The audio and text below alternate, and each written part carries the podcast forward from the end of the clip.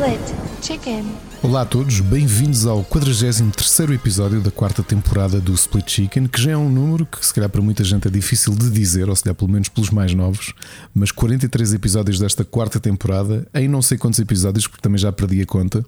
Eu sou, como já devem ter reparado, para quem já ouviu este episódio, o Ricardo Correia, e comigo tem aquela pessoa que, numa eventualidade de um dia ser um serviço de subscrição, é um, é um serviço em que vão poder receber diariamente músicas, sugestões, ambiente e até coquetéis para acompanharem enquanto mamam na boca.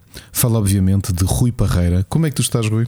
Estou muito bem. E miminhos, esqueceste os mimos. Isso Quais é muito miminhos? importante. Faz parte do package. Ah, mas isso é um tier diferente. Ah, se É falaste tier- do tier básico. Não foi É o tier básico, é só, é só mamar na boca. Depois o tier, tens um tier elevado, o tier elite, que já mete miminhos. Ah, ok. Mamar na boca com miminhos. Muito bem. Grande começo, sim senhora. Logo assim. eh, quando é que temos estes t-shirts do, que, o- que o pessoal diz que compra do. Já devíamos Mamar ter, já devíamos ter. Oh, oh, Rui, eu digo-te uma coisa: eu, eu pedi-te aqui um compasso de espera quando íamos começar a gravar. Eh, pessoal, eu nunca me lembro de como é que é de fazer uma abertura de programa. Eh, isto é tudo de improviso. E, e pedi aqui, o Rui disse: Vamos gravar. Eu esperei um bocadinho. Então fiquei aqui a olhar para a mesa e lembrei-me: Pronto, é esta a piada de hoje. Só que isto já, já são umas centenas de. Não sei quantos episódios é que nós, episódios é que nós já gravamos. Se calhar já passámos o episódio 200 e ainda nem reparei nisso. Provavelmente, mas tens muito mal a contar já porque o pessoal já não acredita em ti. Se fizeres, Ah, ah, por contar. Não, 200. não, eu agora já. Eu, esquece, agora tinha de contar à mão e tenho mais que fazer. Portanto, olha, se alguém quiser ter esse trabalho de ver quantos split chicken é que já foram Coitado, gravados. Lá vem pessoal Agradeço. como o Filipe Rice e não sei o quê, pessoal dedicado que vai mesmo contar. Tu depois a fazer estes desafios da, da tanga, meu. Pá, Ah, mas tens- falharam no outro dia, quer dizer, tinha desafiado a malta a sugerir coisas ah, que o Carlos Duarte fez na vida e que ninguém sabe, nomeadamente ter apresentado com o Eládio Clímaco os Jogos Sem Fronteiras Crianças, é uma coisa que tu não sabias.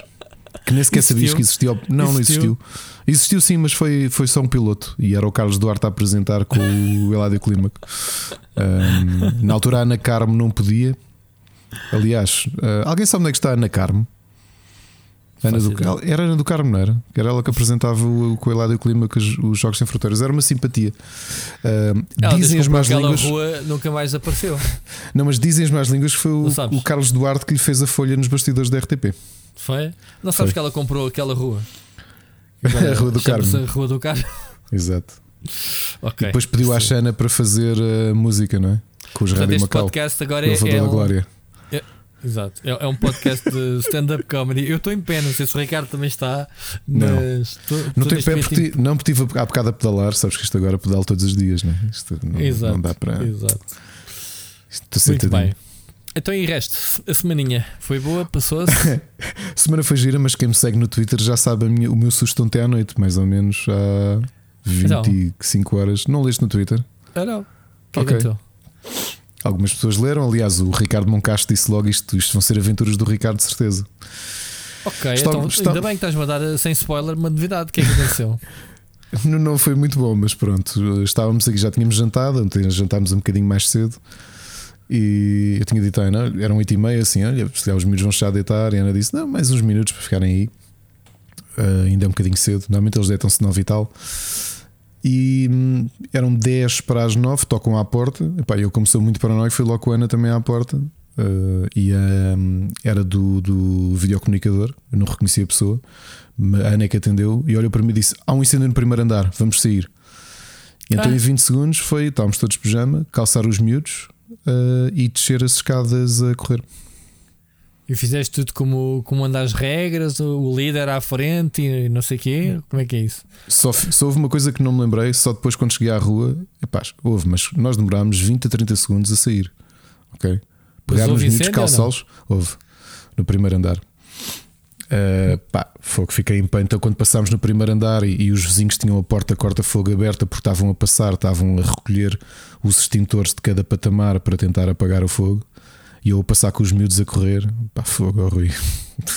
Nem te passa pela cabeça, os miúdos coitadinhos muito assustados. Até depois Ahm. vejo bombeiros ou. Sim, vieram os bombeiros, mas o fogo já estava, felizmente já estava controlado. Ah, houve. Ok. Até o que, é que, o que é que aconteceu? Não sabes? Sei, sei. Foi um. Eu por acaso não, acho que não conhecia os vizinhos. Um, tinham deixado uma coisa ao lume e foram para a garagem arrumar eh, coisas. Arrumar cenas. Parece-me bem. Hum, yeah. Esqueceram-se daquilo e quando chegaram, os bombeiros conseguiram foi salvar o gato deles que tinha ficado na. na... Mas a casa ficou destruída? Não, não, não, não. Aquilo felizmente conseguiram conter o fogo à, à cozinha. Alguém vai ter uma cozinha nova. Mas eh, pelo que eu vi, os vizinhos do primeiro andar estavam todos a ajudar, portanto eles estavam a correr, a recolher extintores. Claro. Pá, eu, eu simplesmente saí com os miúdos de porta fora e afastei-me do prédio. Pá, uma fumarada. Tu sabes que o meu prédio teve um incêndio muito grande, não, não este onde eu morei, mas no anterior. Cheguei-te a contar isso. Não, nunca me contaste. Tivemos um incêndio feio no resto de chão. Os miúdos, os miúdos, pronto, de manhã, sábado, eu tinha ido trabalhar nessa altura. Ainda por cima resto de chão, bolas. Sim. Então uh, a brincar com fósforos no sofá, tipo old school mesmo. Uh, a casa ficou destruída, mesmo, toda. A, tu, toda a tua filha já era nascida? A minha filha não era nascida, não. Já foi mesmo há muitos anos. Uh, Mas eu estava aqui eu, a falar. Eu trabalhava com... de estacógrafos ainda, vê lá. Uh, não, portanto, eu, eu, tinha de trabalhar ao sábado. Eu estava aqui, aliás, era o Bruno Silva que estava, estava a comentar, a dizer que ele nem nesse tempo conseguia encontrar as chaves. Nós, nós temos as coisas muito organizadas. Hum. Epá, mas fomos para a rua com os miúdos em pijama Estava muito frio à noite, né? Pá, fomos logo para, fomos para dentro do carro. Coitadinhos, eles assim muito aflitos, o mais pequenino assim. Pá, e os meus brinquedos? E ó filho, se tudo correr bem, há, pá, de salvar, mas é assim, a coisa mais importante somos nós, bem. não é? Claro. Estamos bem, os vizinhos também parecem bem, pelo que eu percebi. Uh, os bombeiros vão chegar e onde, onde, onde ajudar. Um, o nosso, essa é a parte nosso... mais importante. E era aquilo que eu estava a explicar depois. Para deitá-los foi difícil. Tivemos uma hora na rua, dentro do carro, a ver os bombeiros. Um, Isso acaba por ser um episódio giro para os putos, não, não havendo tra hum, traumas. pá, não? eles depois. Ontem para adormecer estava um bocado complicado, não é? Como, como se ah, de imaginar. Sim, estavam os dois um bocado. Não, estava um bocado com medo, porque era o mais pequeno, porque a vizinha do lado, que tem mais ou menos a idade dele, deve ter uns 5 anos a miúda, estava a chorar imenso na rua, imenso, deve-se ter assustado à brava, percebes? Um, e depois era o meu filho mais velho dizer ao oh, pai, mas isto pode acontecer outra vez? Eu disse, filho, é, são sempre, é sempre uma incógnita. A realidade, tens de pensar assim. Depois estive a falar da tecnologia, tive, antes de entrarmos em casa, mostrei-lhe como é que eram as portas corta-fogo, não é? porque elas são feitas para aguentar pelo menos meia, meia hora de labaredas, a cortar o fogo e o fumo e explicar-lhe: vês que isto veda, tem esta espessura toda, porque a ideia é salvaguardar o mais importante, que são as vidas. Essa é a parte mais importante. Para os bens materiais, Houve. É o que é. O importante somos nós que somos insubstituíveis, não é? A vida humana é insubstituível. Uh, e depois estava-lhe a falar um bocadinho disso, a falar da tecnologia. Disse: Olha, já viste como isto melhorou? E eu disse: Olha, a casa onde eu cresci, que ele conhece, não é? a casa do meu avô, é um prédio com 60 anos, em que não, é, não tem elevador, tu sais da porta, estás nas escadas, não há cá nada a bloquear fumo, não há nada a bloquear nada, estás a perceber? Uh, e eu expliquei isso e diz: Olha, o nosso prédio também, como muitos dos prédios, tem, tem proteção contra terremotos e tudo isso. Portanto, há uma série de, de, regras e de legislação e de regulamentação que vai e a tecnologia vai aumentando. Portanto, cada vez mais a ideia é uh, salvaguardar situações de, de, de, perigo. Mas para ele, epá, claro que ficou assim um bocado assustado, né? Para, hum. para adormecer, depois custou um bocado. Sabes que no, no, meu, no meu prédio, eu morava no quarto andar, tiveram que ser evacuadas mesmo por mangueira. Ixi, Grande aparato, quando eu cheguei lá, carros, foi mesmo um, um fogo feio. Posso dizer que as, uh, o prédio ficou todo preto por dentro, até para aí ao terceiro andar, pelo menos. A casa do resto do primeiro andar de cima aqueceu e tudo. Mas não ardeu, a de cima. Não, não ardeu, só ardeu o, andar, o resto chão direito, na altura. Mas e a casa, as, o prédio as, era recente ou era mais antigo? Não, já era antigo, já era muito mais antigo que este, é. não tem elevador, não tinha nada. E então a única forma de sair, claro, também quando há incêndio não usas os elevadores, mas não tem corta-vento, corta-vento, corta-fogo, é como eu tenho também agora aqui no meu.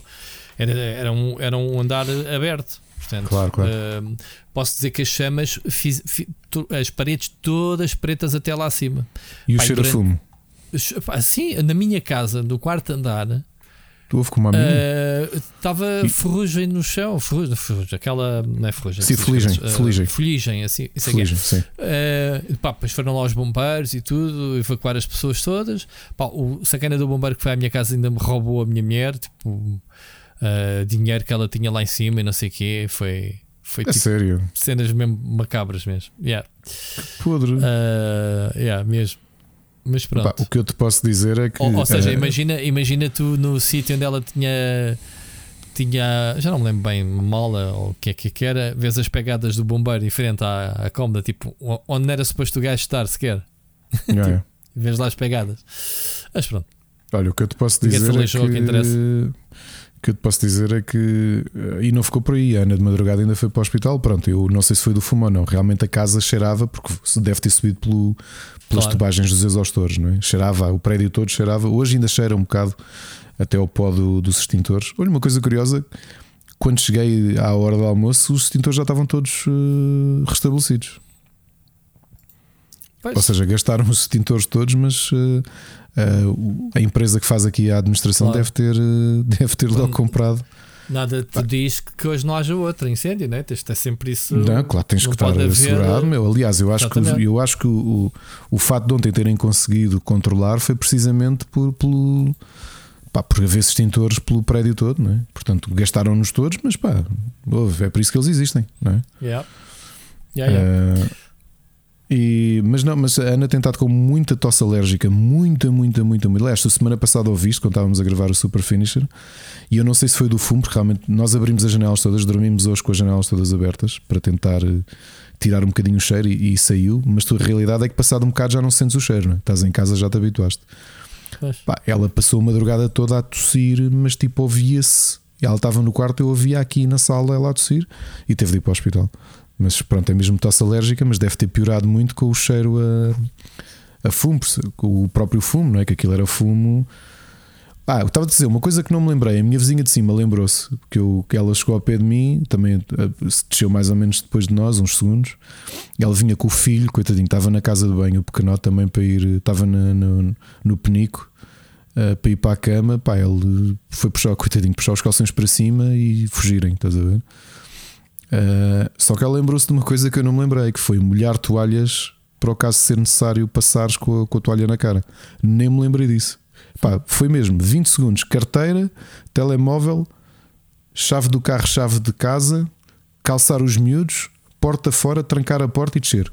Houve, isto foram 20, 30 segundos. E foi o que eu disse aos miúdos: foi, vocês têm que ver que a parte mais importante são, é a vida humana. E se isto fosse um teste, nós tínhamos conseguido safar, sair daqui em 30 segundos. Portanto, Yeah, bem é, é bom, percebes? É, foi o que eu disse, porque sobretudo nós tentámos manter a calma, que é a parte mais importante. Mantém, mantens a calma, pensas com, com a cabeça fria, tenho isto, isto e isto, bolso, descer, o resto é descartável, que se lixe. É. Mas pronto, foi, foi assim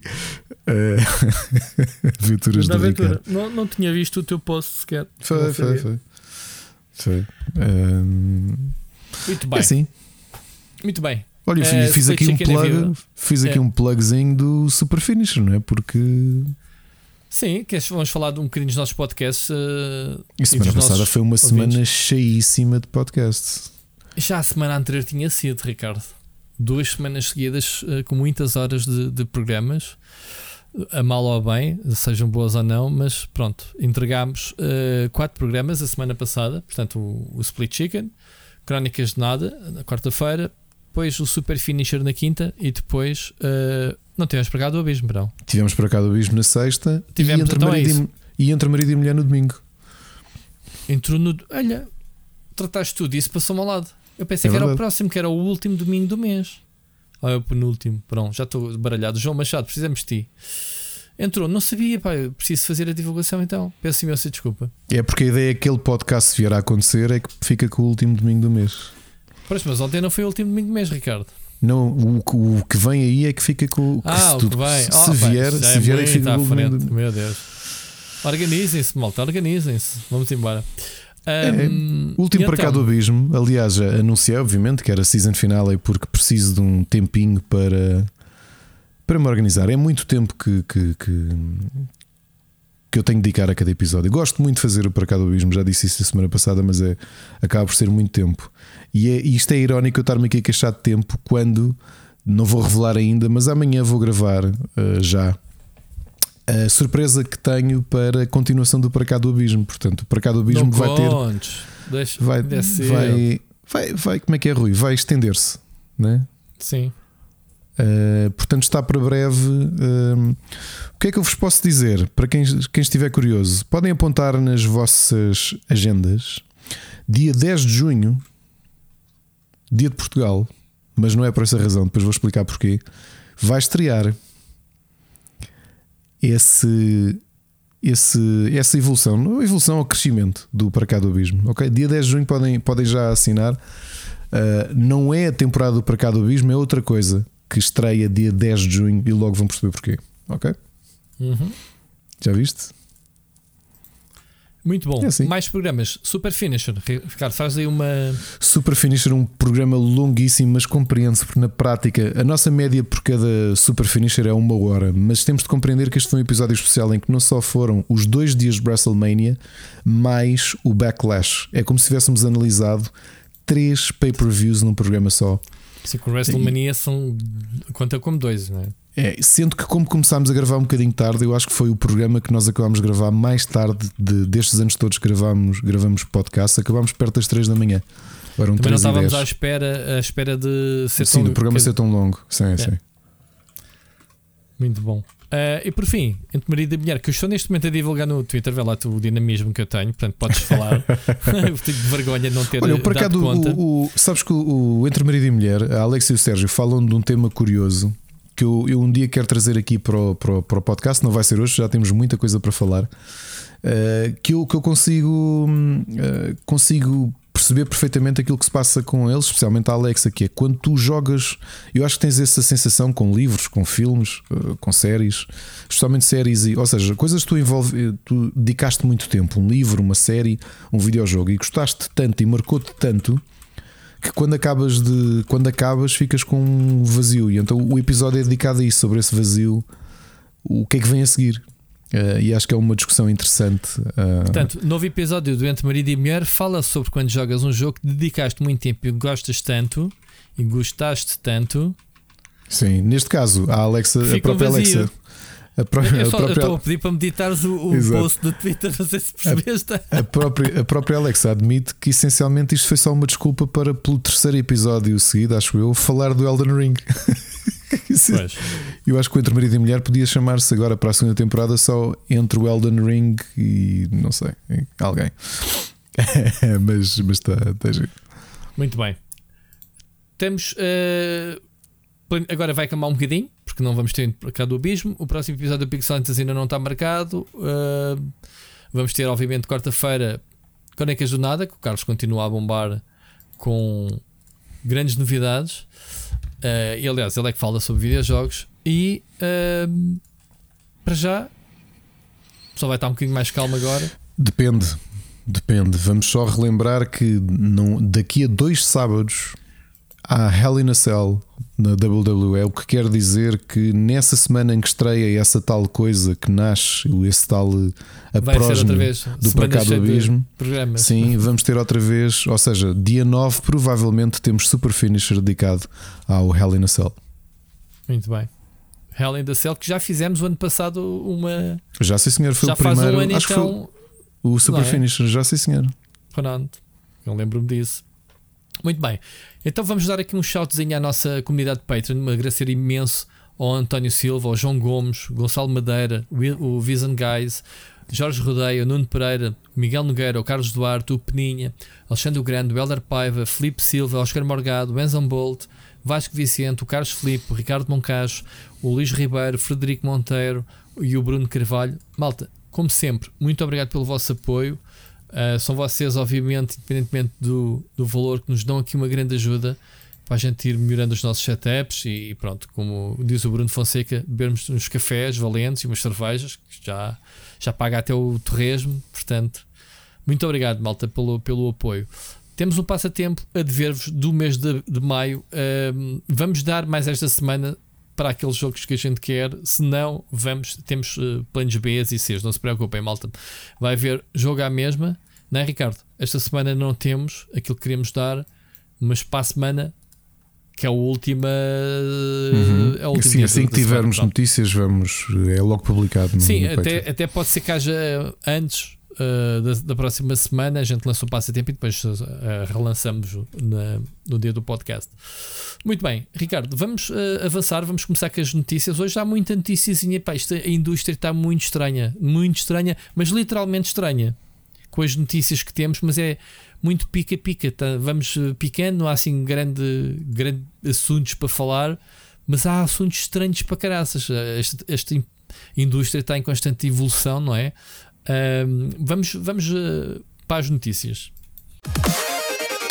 Notícias da semana. Então, Ricardo, um, começamos.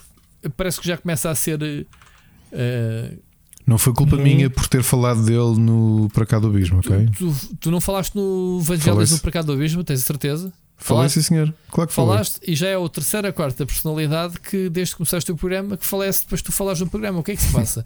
Ainda por cima, o programa chama-se Para Cá do Abismo, não é? Opa, que perda gigante. O Vangelis é.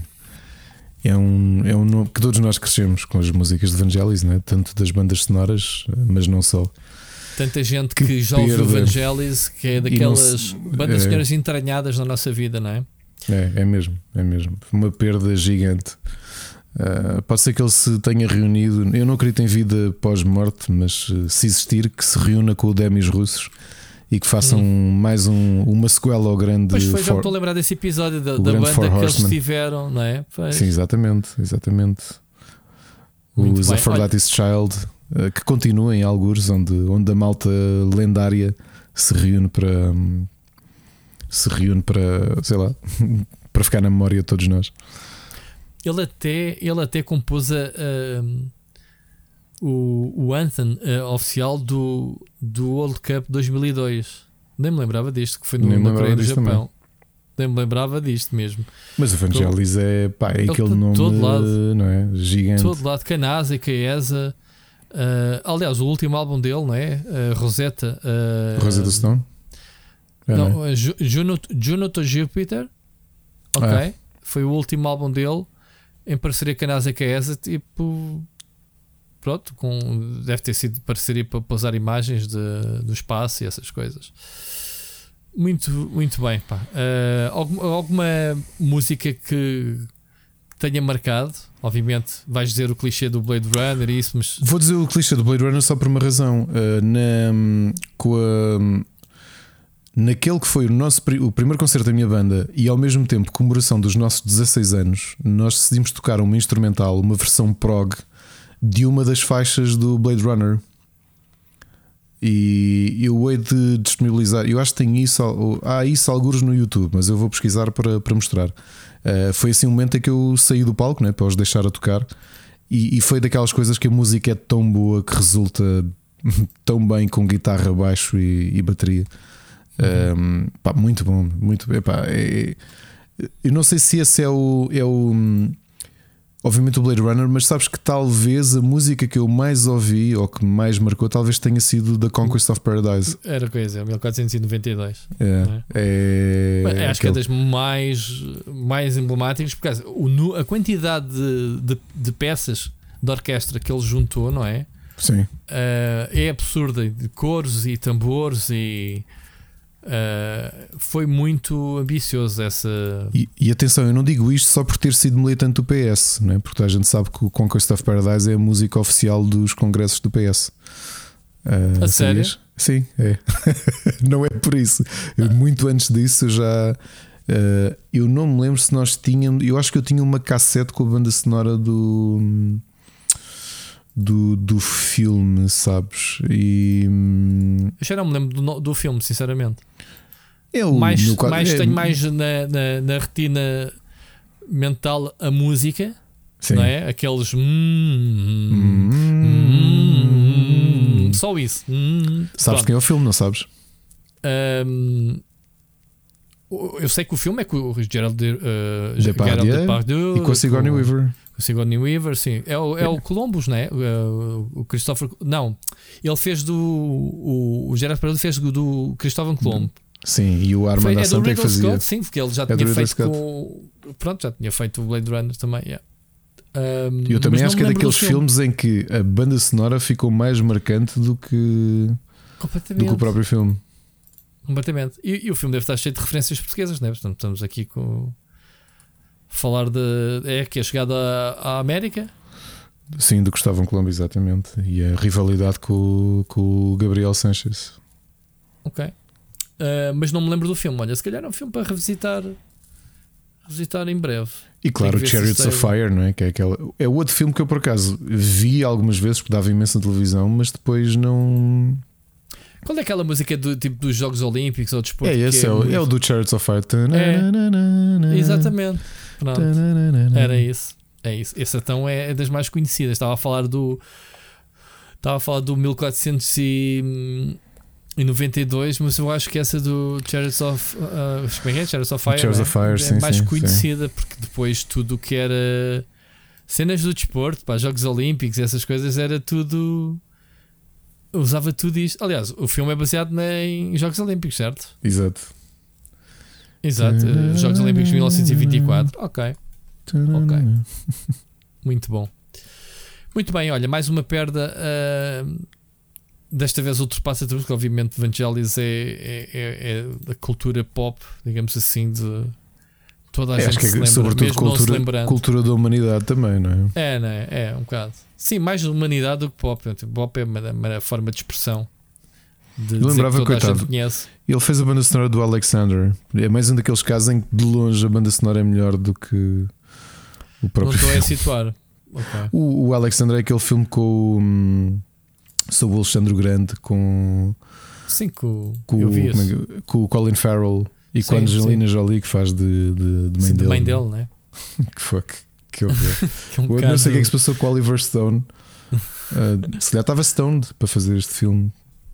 Como é que um tipo que faz o Natural Born Killers uh, e o Wall Street e o Platoon, o Platoon e, sei lá, o Born on 4th of July, o JFK e depois faz o Alexander. Agora pensando nisto, pessoal, corrijam-me se eu estiver enganado. E o Apocalipse mas, Now, não te esqueças. Uh, não, é do. O Apocalipse Now é, é do Francis Ford Coppola. Esquece. Corrijam-me se eu estiver enganado, mas desde o, o Alexander, inclusivamente, ele essencialmente nunca mais fez nenhum filme de jeito, pois não? Ou, ou fez? Quem? O, o Oliver Stone. Depois teve o World Trade Center, que é. Pá, é um cocó. eu não gosto do filme. O W também não gosto. Com, ainda que tenha o, o, Josh Brolin sim, a fazer uhum. de, de, Bush, não acho grande piada. E depois a sequela do Wall Street um, com o Shia LaBeouf, é, que é o que é o sidekick, não é? Que é o aprendiz do Michael Douglas. Fez o não, Snowden. Ele, ele, nunca mais fez nada de jeito, depois não. Eu depois não, eu não, eu não vi o, esse do. Eu não, vi o Snowden. Eu não vi o Snowden nem o Savages, portanto, se calhar posso estar aqui a ser injusto. Mas... O Savages comecei a ver e desisti a meio, não sei por que razão. Uh, não, não desisti, parei, mas não. Então não, não é muito bom sinal. Mas ele também não tem feito muitos filmes. Nos últimos 10 anos fez dois filmes: fez o Savages e o Snowden. E entrevistou o Putin. Foi. Foi. Fez um. Tem umas horas de entrevistas com o Putin. Ele, ele foi para Moscou passar umas semanas. O que é que ele vai fazer com isso? Com o Putin. Não, acho que já publicou. Já ah, publicou já? isso, acho que eu já. Não faço ideia. Ah, está bem, The Putin Interviews 2017, yeah, ok. Yeah, e ele fez o. Eu não gostei tanto. O, o aliás, uh, acho um bocadinho diferente. O Ukraine, Ukraine on Fire, ou seja, que é. Uh, eu não acabei foi de ver, é isso. Irónico, que é, esse que é documentário, não é? É o documentário como aquele que nós tínhamos visto, tu também chegaste a ver, não viste a Netflix? O Winter of Fire. Ele tinha feito. Hum, o Oliver Stone entra nesse, o Ukraine on Fire. Pois. Muito bem. Muito bem. O Oliver Stone tem estado um bocado parado, tem, por acaso. Desde 2016 que ele não lança nenhum filme. Está há 6 anos. Olha, já agora partilhando e o notícias... Doors, eu adoro The Doors, mano. Com um o Val Kilmer a fazer de. Uhum. Bolas. O Val Kilmer a fazer de Val Kilmer, mano. O gajo é tão bom. pois é, foi. gostei muito desse filme. E sabes que eu nem sequer sou grande fã de, de, de Doors, mas acho que ele interpretou tão bem o papel do Jim, o Jim Morrison. Morrison. Eu, eu acho que, olhando, eu, eu, eu vou-te ser sincero, foi este filme que me fez gostar de Doors, porque eu, quando eu vi este filme era puto. E. Mas a interpretação do Val Kilmer está. Tá, Está demais. Ele está muito bom, ele está muito bom. E depois vais a ver, um, vais ver uh, documentários do Jim Morrison e tu vês que há ali parecenças ah, muito grandes. Uh, pronto, a caracterização, obviamente, ganha, ganha o mérito, mas há, há traços dele uh, físicos, não é, não é tiques. O Jim Morrison era um passado, man, era um, um, era um junkie, mas, mas está muito fixe. O filme é muito bom. Quem, quem, quem nunca viu, uh, gosta de biografias, está, está muito fixe. E a banda, não é só o Jim Morrison, é muito fixe a banda, os Doors todos. Eu já os vi, quer dizer, vi-os a todos, menos ao. Menos ao, ao Jim Morrison, por razões óbvias. Vi-os ao vivo com ele, o ele fez com o filho, não foi? Foram os dois, foi, acho que foi o John, o John Densmore e o Ray Manzarek. Uh, Juntaram-se, fizeram os um, bolas uh, Riders of the Storm. E vi-os ao vivo, pá, e achei imensa, imensa piada. Mas a cantar os clássicos, é isso? Sim, sim, sim, sim. sim. É, pá, essencialmente eles só não usam o nome The Doors. Eu, usam eu ouvi dizer que ele. Eu, vamos lá ver, eu estou aqui a falar. Eu acho que era o filho do. que queriam. que fizeram uma digressão qualquer. Não tenho a certeza, agora também não estou aqui à procura. Bom, fico com essa ideia. Siga, Ricardo, vamos uh, seguir. Uh, é, e olha, vou-te só dar aqui uma notícia antes de entrar nas notícias boas. Na sexta-feira, na página oficial dos Anathema, é? que já contámos aqui os, os, problemas que eles tiveram. Uh, o meu primeiro dia de confinamento foi o último concerto da carreira dos Anathema e eu acho que eles não vão mesmo voltar. Já tínhamos falado aqui dos problemas financeiros, que aquilo era o segundo ou terceiro concerto da turnê mundial. Eles ficaram na ruína financeira. Yeah, pois, falaste disso. Eles andaram a vender os instrumentos e tudo, portanto, pá, pronto, até lembras tivemos aquela conversa de imagina bandas que fazem turnês mundiais e que têm milhares e milhares de pessoas a seguir. Não há ninguém que tenha chegado à frente para os salvar, não? Uh, não, entretanto, eu consegui perceber que houve ali hum, o, o, Danny, até já, já contei aqui, acho que já contei a história de, de como é que lancei duas vezes com o Danny. Lancei uma vez com o Danny Kevron, mas tive duas vezes com ele, ou não? O guitarrista e fundador. Já contei aqui, acho não já? Que ele me confundiu com, com o vocalista de Biffy Clyro. Pronto, isso é uma história mais feliz, fica para outro dia. Mas um, ele teve um passado de drogas, especialmente depois da morte da mãe. Aliás, eu falo disso no, no Para Cá do Abismo. E na altura que, que, que tivemos a lanchar com ele, até contou, nós estávamos a beber cerveja, ele bebeu só água e explicou que tinha até foi viver sozinho para Oslo para se afastar do ambiente lá em, em Liverpool, as pessoas com quem se dava, que, que, que, pá, que ainda eram toxicodependentes, para afastar-se do meio. E ele realmente sempre passou, teve muitos problemas eh, mentais, uma depressão muito grande, a adição, essas coisas todas. Então ele tem controlado a, a, as redes sociais da banda e ele próprio criou um projeto paralelo e já estava a vender material e a oferecer-se, oferecer-se não, a vender os serviços dele para tocar em álbuns de, de quem quiser e poder pagar. Um, e na sexta o post percebe-se que foi ele próprio que escreveu a anunciar que, que ou seja, a falar na terceira pessoa, mas que, que se tinha tentado suicidar.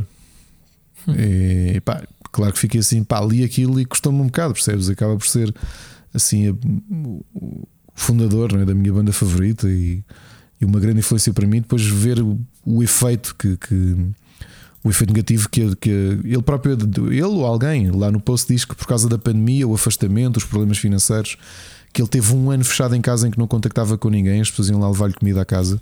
Que ele não queria mesmo contactar com ninguém. Pá, nisto, para alguém que já tem muitos problemas mentais, uh, e que depois da tentativa de suicídio foi colocado num, num, num pá, um, um, hospício é? Num, do Serviço Nacional de Saúde inglês e acho que aquilo era tão depressivo que ele acabou por fugir ou assinou o termo de responsabilidade para poder sair de lá.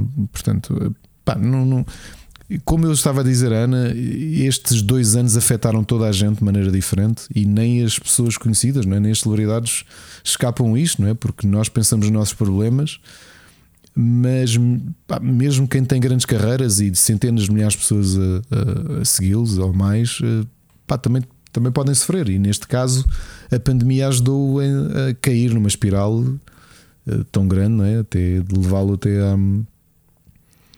a tentativa de suicídio.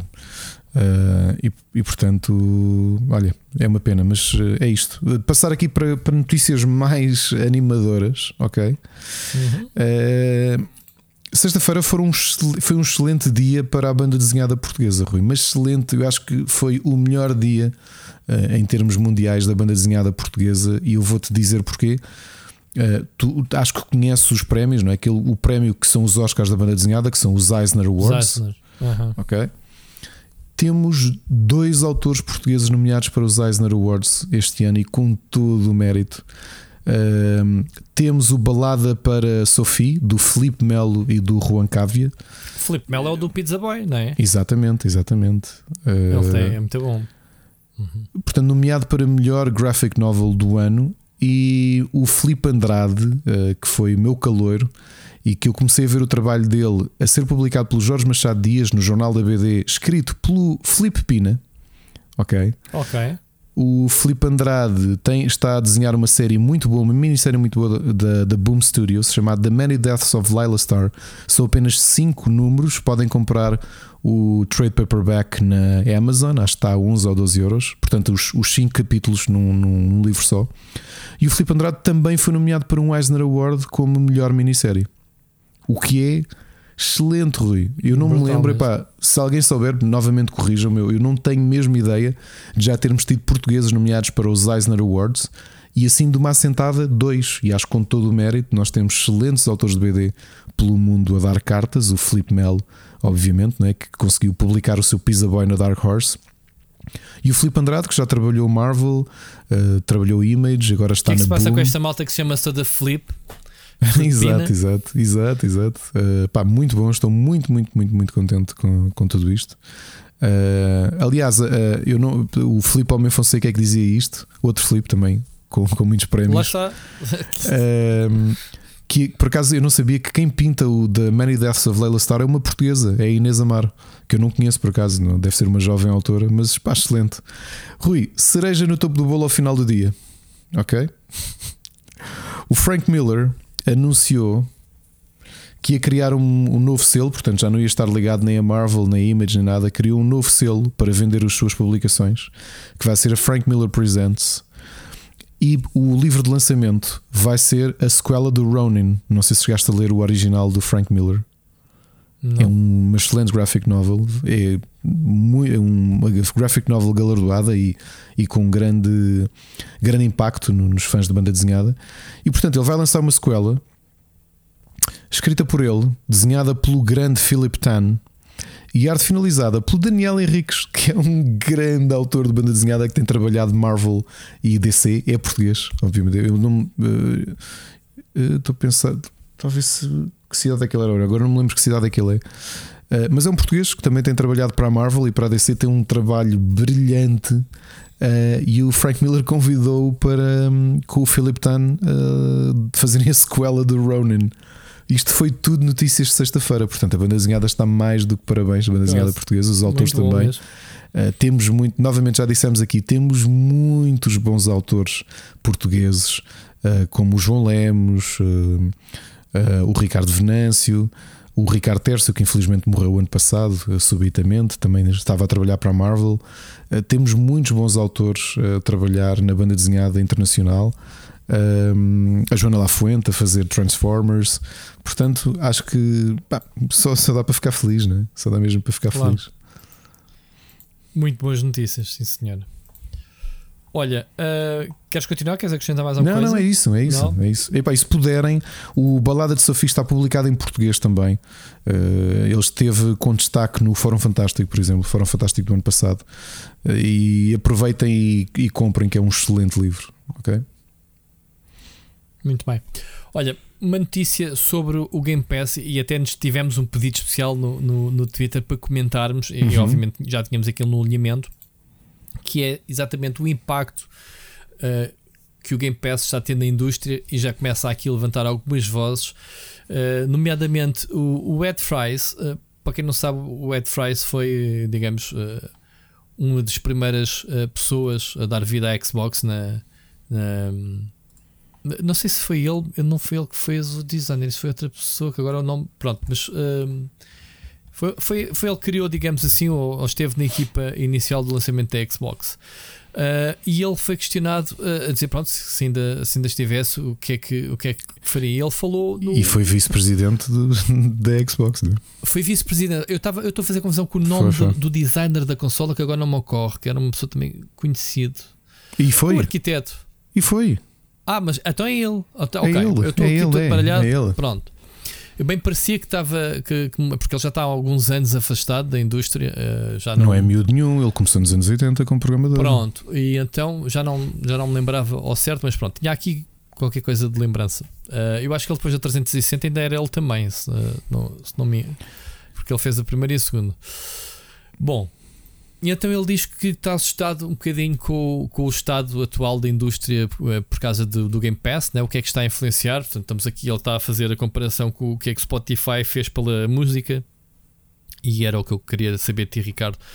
Um, portanto, ele, ele, afirma que, que, que o Spotify uh, destruiu a indústria da música, portanto, cortou literalmente uh, com, com metade das receitas anuais o que é que a, da, da indústria da música fazia ok? E, deixaram, e fez com que as pessoas deixassem de comprar literalmente música, portanto, álbuns. Um, Ricardo, vamos ter. Uh, isto, isto é, é, é, assustador ou não? Já aqui falámos muitas vezes que alguém há de pagar esta fatura, né? até o Santos já, tem, tem já, a, já, a conversar já, connosco. Já que um, tínhamos dado esta perspectiva, uh, Rui, se bem te lembras, um café que tivemos há uns três anos, eh, quando se começou a desenhar este serviço Xbox Game Pass e que eu e tu estávamos entusiasmados, obviamente, e estávamos a conversar com. com eu espero não estar a cometer nenhuma, nenhuma, nenhuma inconfidência, mas estávamos os dois a beber café com o Jorge Vieira. E é engraçado que o Jorge Vieira, na altura, e sim, Jorge, por muitas picardias que tínhamos, continuas, obviamente, a ser uma pessoa cuja opinião eu respeito.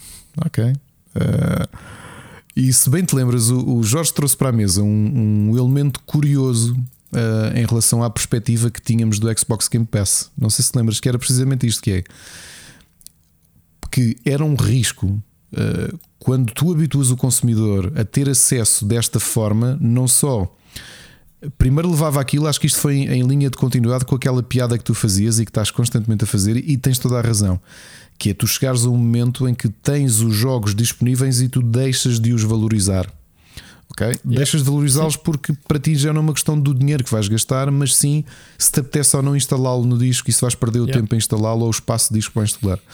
E na altura o Jorge disse-nos esta frase: atenção, que isto tem um lado positivo, mas potencialmente pode habituar o consumidor a este tipo de serviço, o que pode criar uma, este hábito tem um lado perverso, não é? Que acaba por ser poderes habituar o consumidor a que não tem de pagar pelos jogos. Portanto, pagas, um, pagas uma subscrição um, e, e depois o que lá estiver uh, jogas. Sim, já, Portanto, já, já, havia antigamente aquela. Uh, aquilo que se dizia que era pá, o jogo não vou comprar no lançamento, né? não vou comprar o full price, vou esperar que baixe o preço.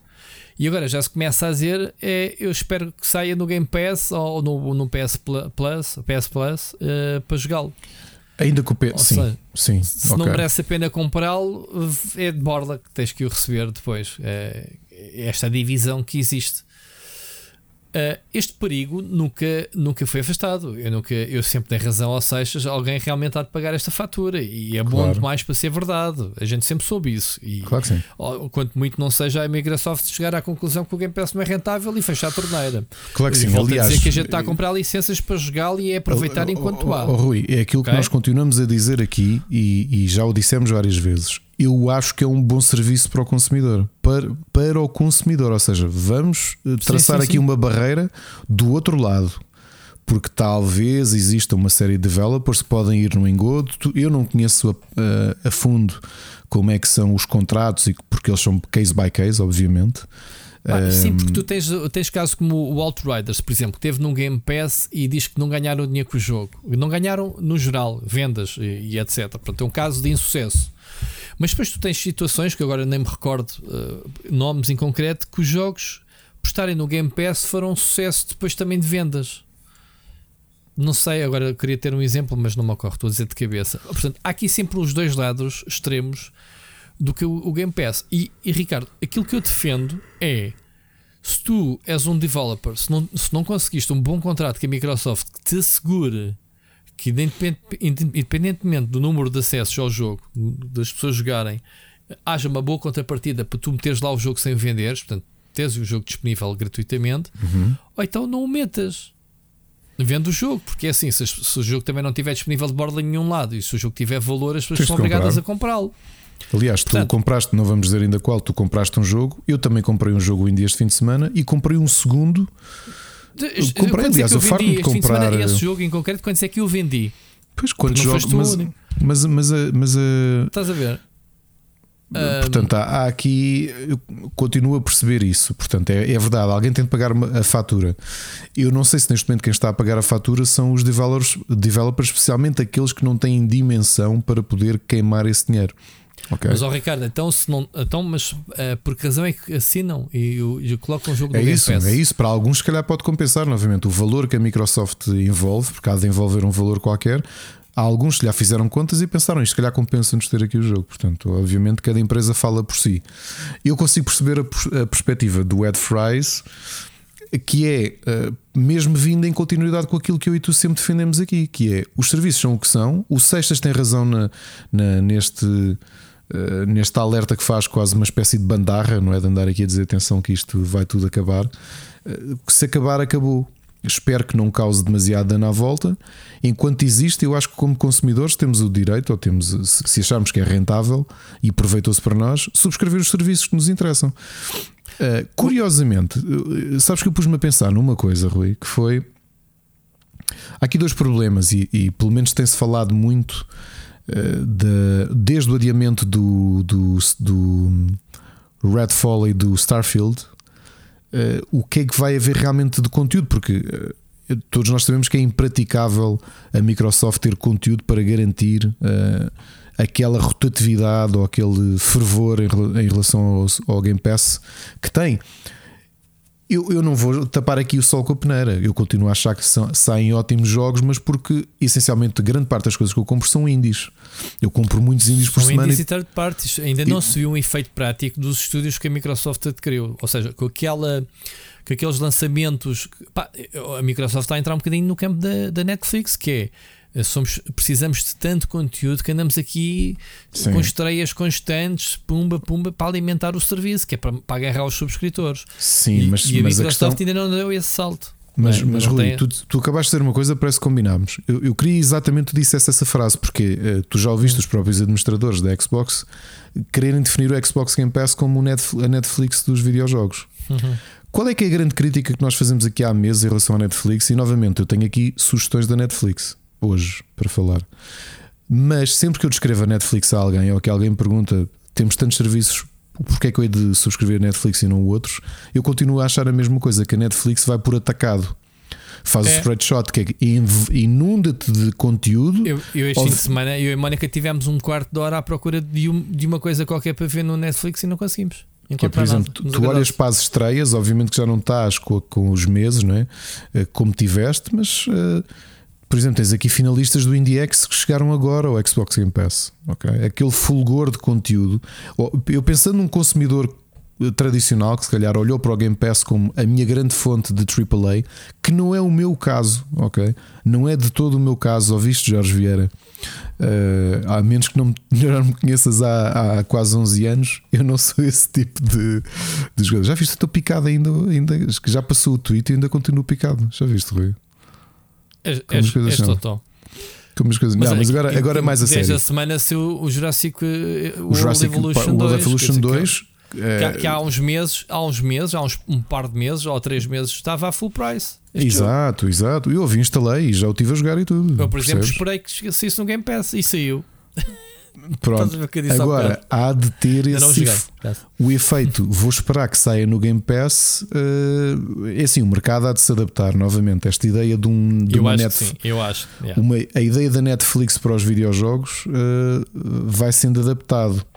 Okay? O próprio Xbox Game Pass está a permitir definir o, o mercado e a Sony já vai entrar aqui com a, a, o, o Game Pass a ter definido, a ter corrido riscos, a ter corrido, cometido erros e ter sucesso, e a, e a PlayStation está a adaptar o seu, o seu serviço àquilo que são as necessidades da PlayStation.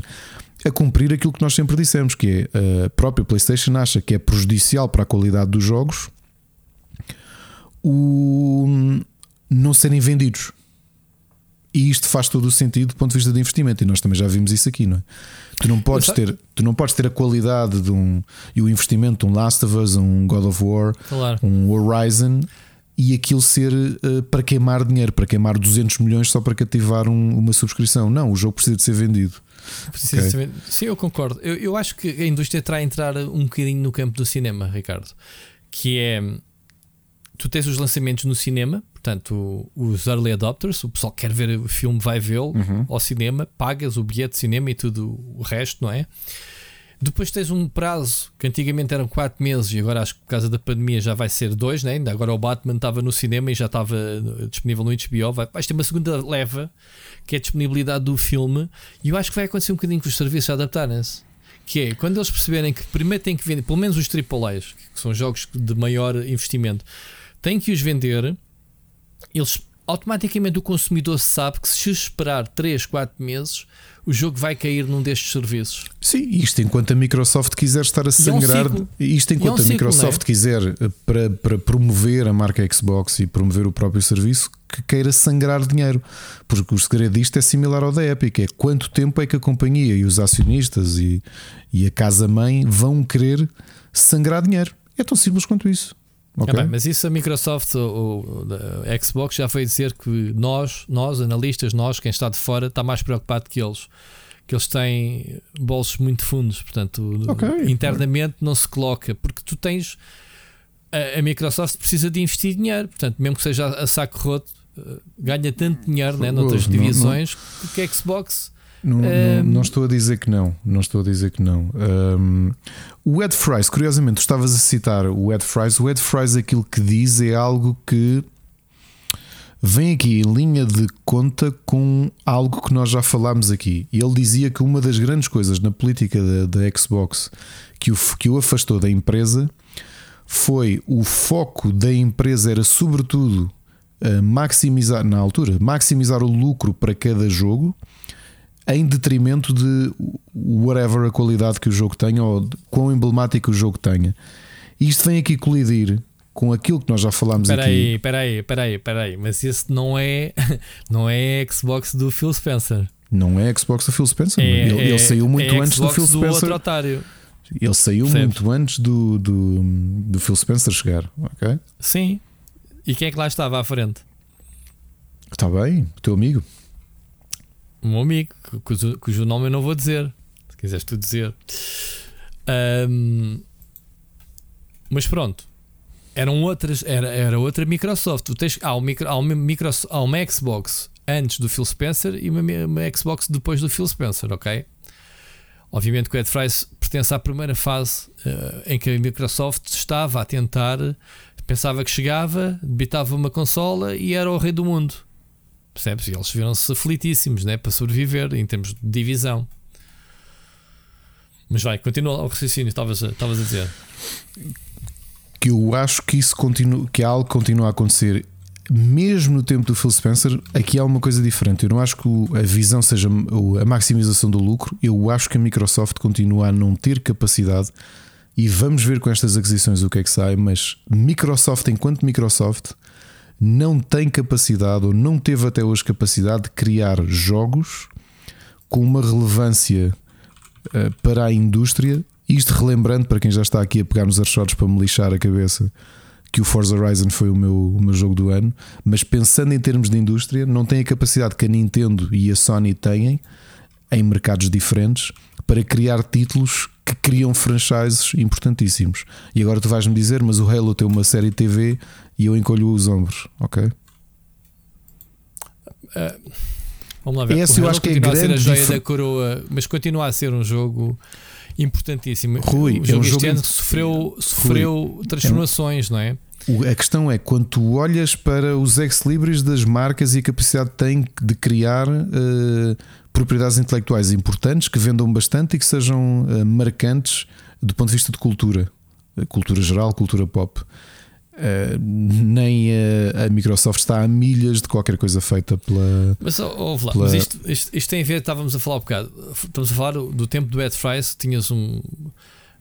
aquela pessoa. Acho que. que, pá, que o Dom Metric, pessoa que para mim estragou, pronto, passou Electronic Arts, depois Xbox, eh, depois Zynga, enfim.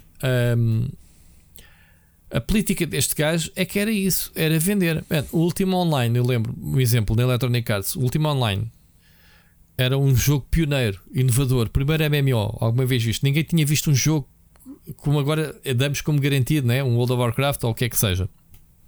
Mas o último online não existia nenhum jogo de referência, ok? Um, e este gajo não queria dar luz verde ao, ao Garrett, né? para, para fazer uhum. o Richard Garrett para fazer o jogo. Não queria. Isto não funciona, isto não, não há uma forma de estado e não vais avançar com isso.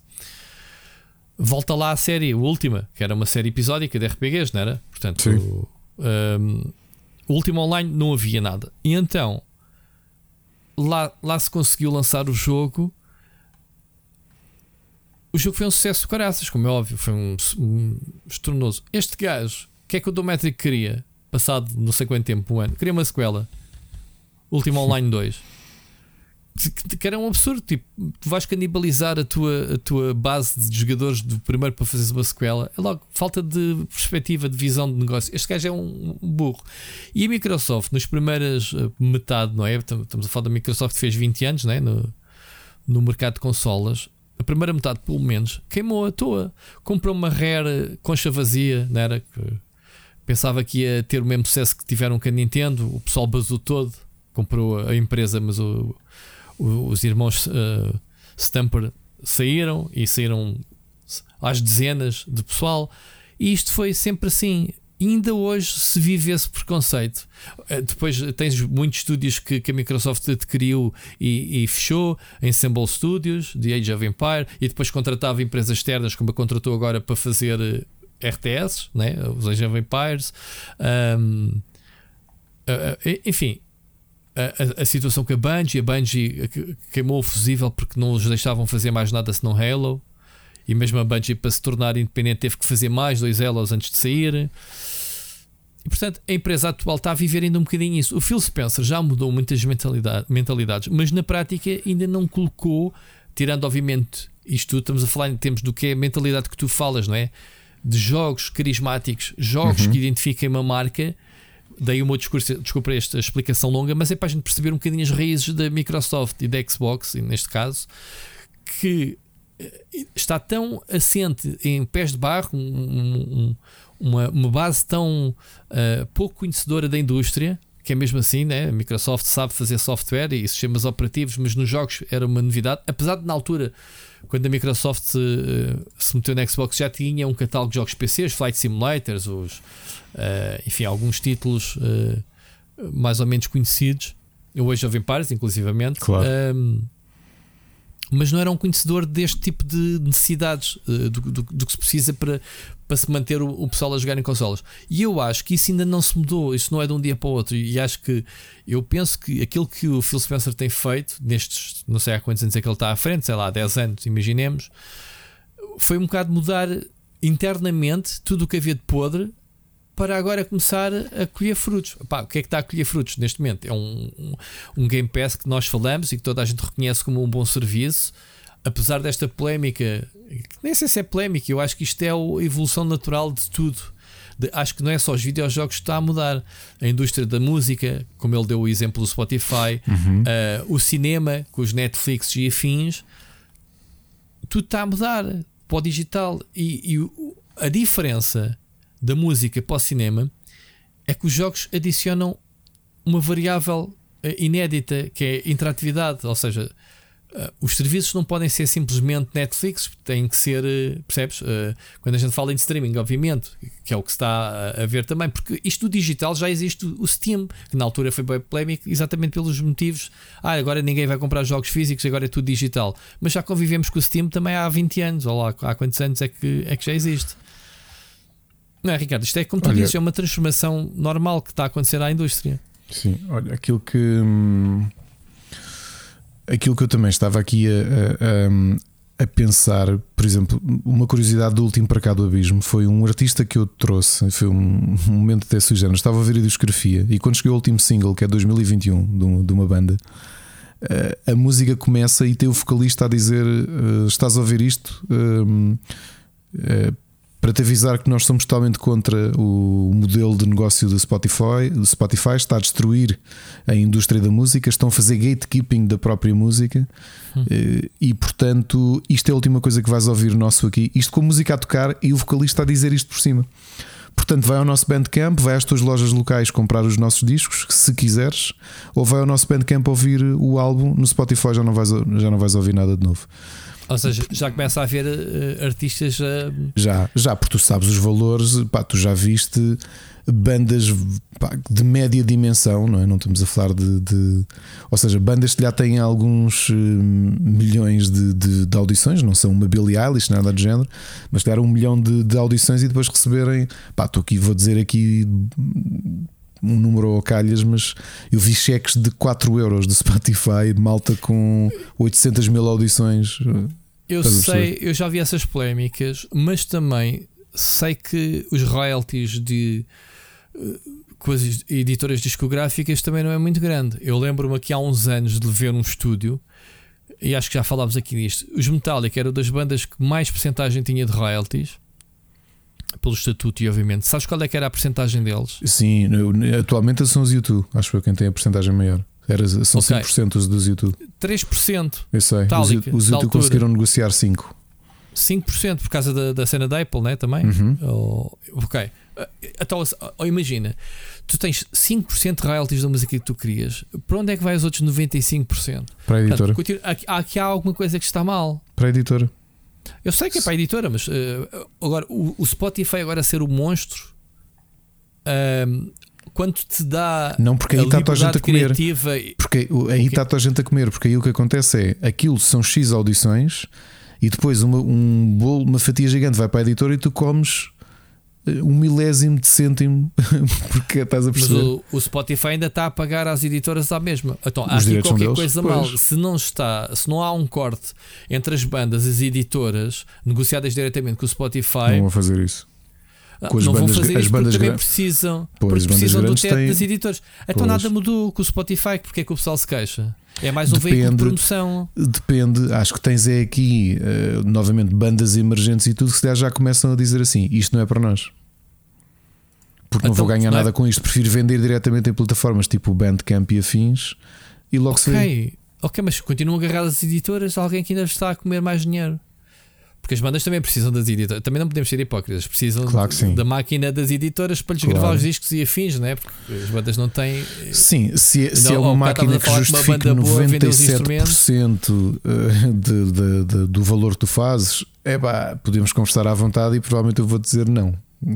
É, mas isso é uma história que tem décadas e que infelizmente ninguém conseguiu, ninguém conseguiu mudar. Ninguém conseguiu mudar. É, é, uma coisa é um lobby, é um lobby tão, tão fechado, né? Eu, um... É que a malta teve toda muito medo das, da, da, do, do, digital, mas na realidade quem levou na cara com a transição digital foram os retalhistas físicos, não foram as editoras. Uhum. Uhum. Não é? Tu, quer dizer, tu não tens uma Universal ou uma Sony Music a, a chorar. Continua a fazer dinheiro. não é? A indústria continua, continua a vender claro. popa. Claro que sim. Claro não estaria, sim. ou seja, o retalhista, sim, mas isso é a mesma coisa que nos videojogos. Mas, oh, nós exato, sabemos como é que é a situação, nós sabemos qual é a situação dos distribuidores que nós conhecemos. Há amigos nossos que são da distribuição, é ou não é? Uhum. E eles vão ser, infelizmente, eles vão ser o, o, o L que quebra de, de, de, da corrente. Não é. são as editoras. As editoras vão continuar a fazer dinheiro. Em vez de, se calhar, de, até se calhar fazem mais com o negócio com o Steam do que com todo o processo de distribuição como a Vorten a margem de lucro é maior. Há menos gente, há menos gente pelo meio a ficar com porcentagens da venda, não é? Sim, não tens a duplicação, não tens a impressão, não tens esses. Não tens nada disso, não tens o, o transporte, não tens o armazenamento, a logística, a logística não tens nada disso. Ok? Um, Olha, é... Agora, agora é assim: o Spotify, vamos lá ver, as bandas que não tiverem no Spotify hoje em dia correm o risco de não serem descobertas. Porque. Ah, isto uh, é, é? é, é, como ficou perverso. também não vendes bilhetes, não vendes bilhetes para concertos. Portanto, é como... aqui, e, e, nós sabemos que os artistas ganham é com os concertos, ou seja, mesmo que as editoras ganhem o dinheiro todos, nos concertos já é trabalho da banda, né? já é a banda que ganha mais dinheiro. É como, ficou perver, é como ficou perversa a coisa. Te repara quantos episódios do Para Cá do Abismo é que eu, eu tenho aquela playlist oficial e depois não existe no, no Spotify. Portanto, estás a perceber? As bandas não existem lá, não. É, e, epá, e é. Há bandas que não querem, ou se calhar não, não, não sentem. De uma dimensão muito pequena, talvez compense mais teres o. Eu percebo uma postura. Epá, oh Rui, vê o, vê o teu caso, ainda por cima, não, não quero ir muito por aí, mas há uma comparação que dá para fazer. Para a escala que tu tens na Twitch, por exemplo, no YouTube, agora põe-te nos pés de uma banda que pensa assim. Uh, tu és uma banda pequena que vai chegar, imagina, aos 30 mil audições num mês, ok? Que, que dá cêntimos tu tens aquela, tens aquela plataforma também onde estão milhares ou dezenas de milhares de bandas e artistas de toda a história da música que de repente as editoras também inundaram o Spotify. E ainda bem, há aqui uma coisa curiosa do Spotify que também não se fala e eu tenho que dar a mão à palmatória, que é a questão da preservação da cultura.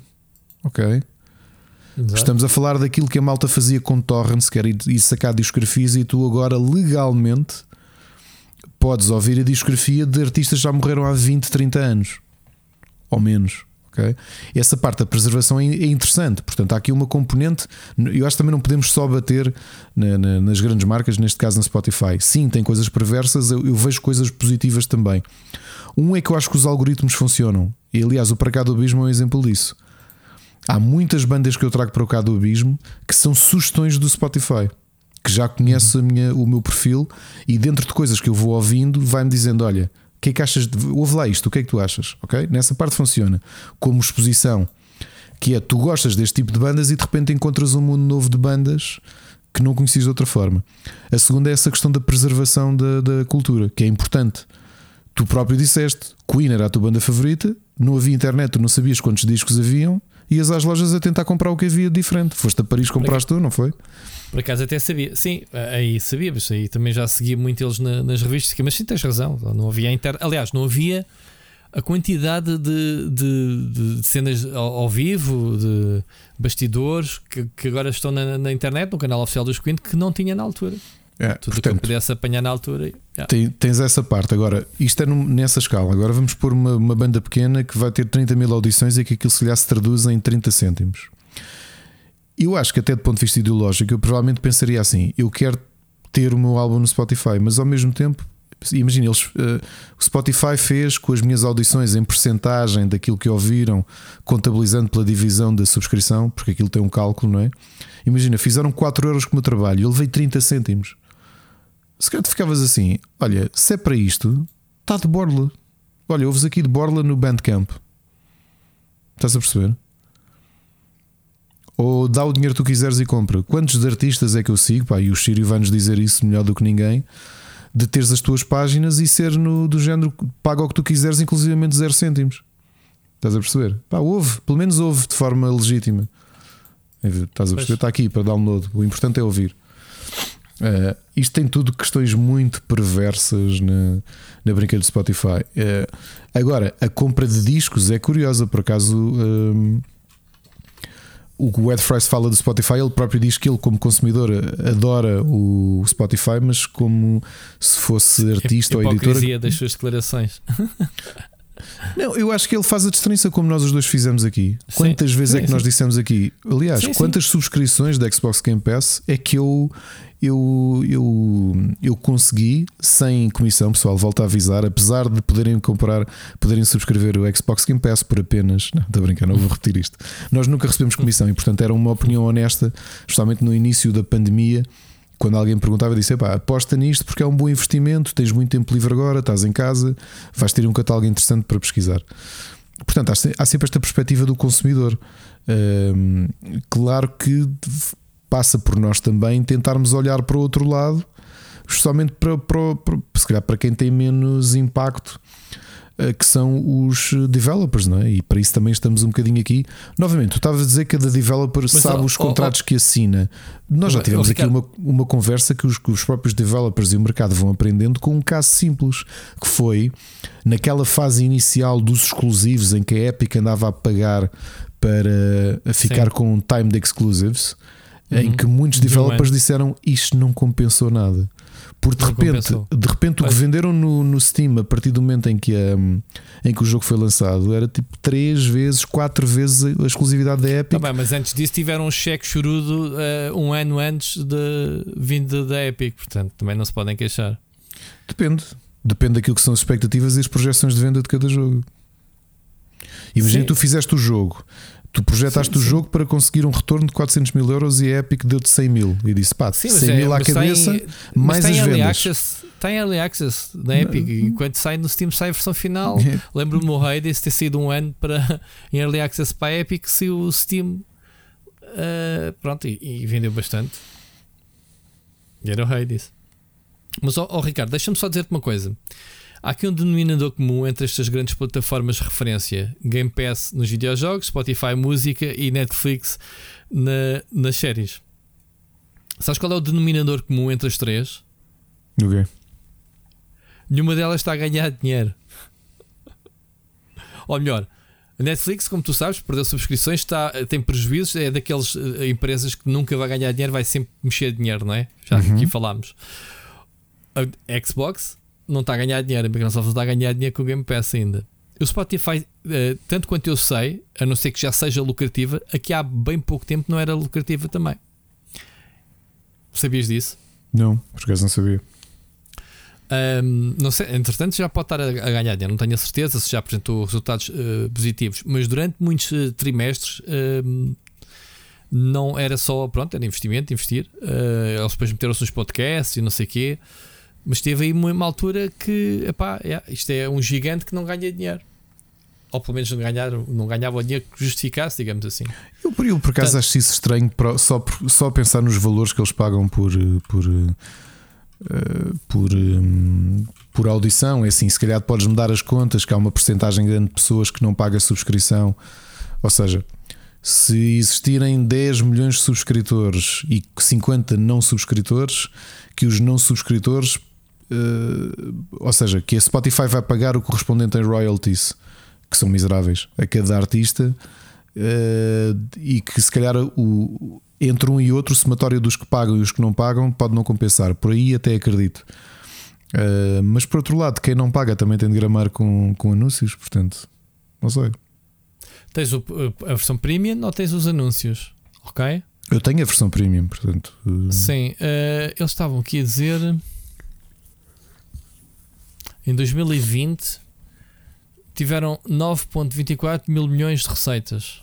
E quanto despesa? Receitas não são lucros. Não, e quanto despesa? Sim, quanto despesa? Pois não tenho aqui à frente, gostava de ver isso só para, só para, para afirmar ou não aquilo que eu disse.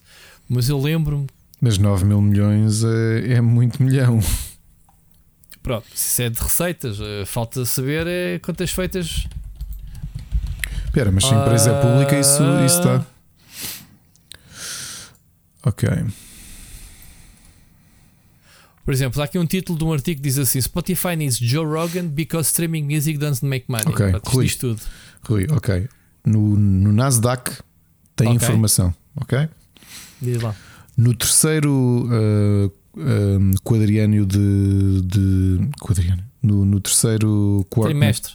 Foda-se, quadriânio. É por trimestre. No terceiro trimestre o, a margem de lucro do Spotify estava à volta de 26,7%. Portanto, 26%? O uh, gross profit em, no, terceiro, no terceiro trimestre de 2021 foi de 668 milhões. Ok? Então dá dinheiro.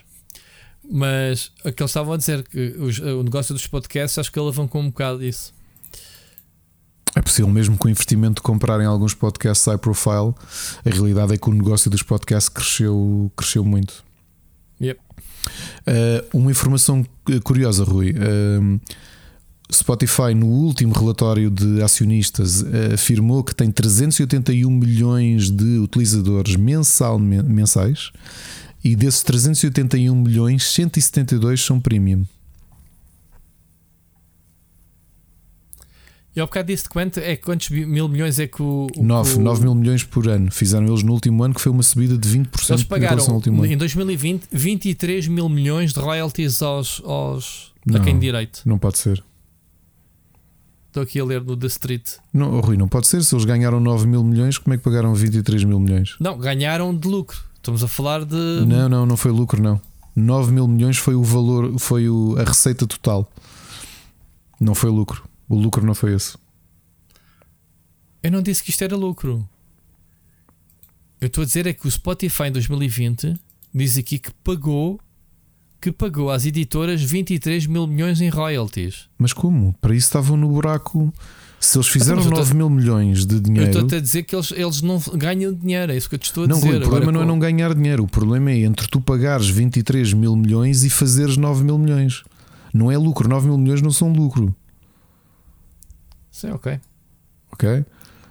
Agora, que eles têm tido um crescimento brutal de revenue, têm. Os números dizem-te isto. Ou seja, só por curiosidade, Rui, em 2016, a receita, a receita, não é o lucro, a receita do Spotify foi de 2,93 mil milhões. E só, dois... só para ter. Diz, diz. diz, diz, diz. Não, não, não, não. Não, o que estás a dizer, o que estamos a ver é que foi um, um crescimento tremendo entre. Um, entre o primeiro trimestre de 2016, em que fez 2,93 mil milhões, e 2021, que já estava nos 9. Eh, portanto, o terceiro trimestre de 2021, que foi superior ao primeiro de 2022, eh, fizeram 2,69 mil milhões. Ou seja, só no último trimestre de 2021 fizeram quase tanto dinheiro como, no prim... como em 2016 todo. É, é, então pronto, estás-me a dar razão. Eles não faziam dinheiro e agora já fazem alguma coisa, ok. Mas eu lembro que eles durante anos andaram tipo. Era, olha, outro caso desse é o Uber, outra revolução né, uhum. em termos tecnológica. O Uber, uh, tudo o que ganhava também investia, não era? Mas eles não ganham dinheiro. Aquilo era tipo sempre dinheiro a rodar, percebes? Sim, sim. Estamos a falar de pedradas no Shark, né? O Uber está para o Spotify para a área dos transportes, né?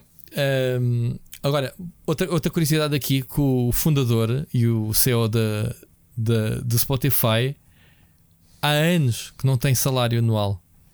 O gajo é pago por eh, bónus de, relacionado com o crescimento da empresa. Ok? tipo, estás a ver tu, Spotify ganha zero hum, de ordenado é, o resto compensa. pois o resto é capaz de compensar, é exato.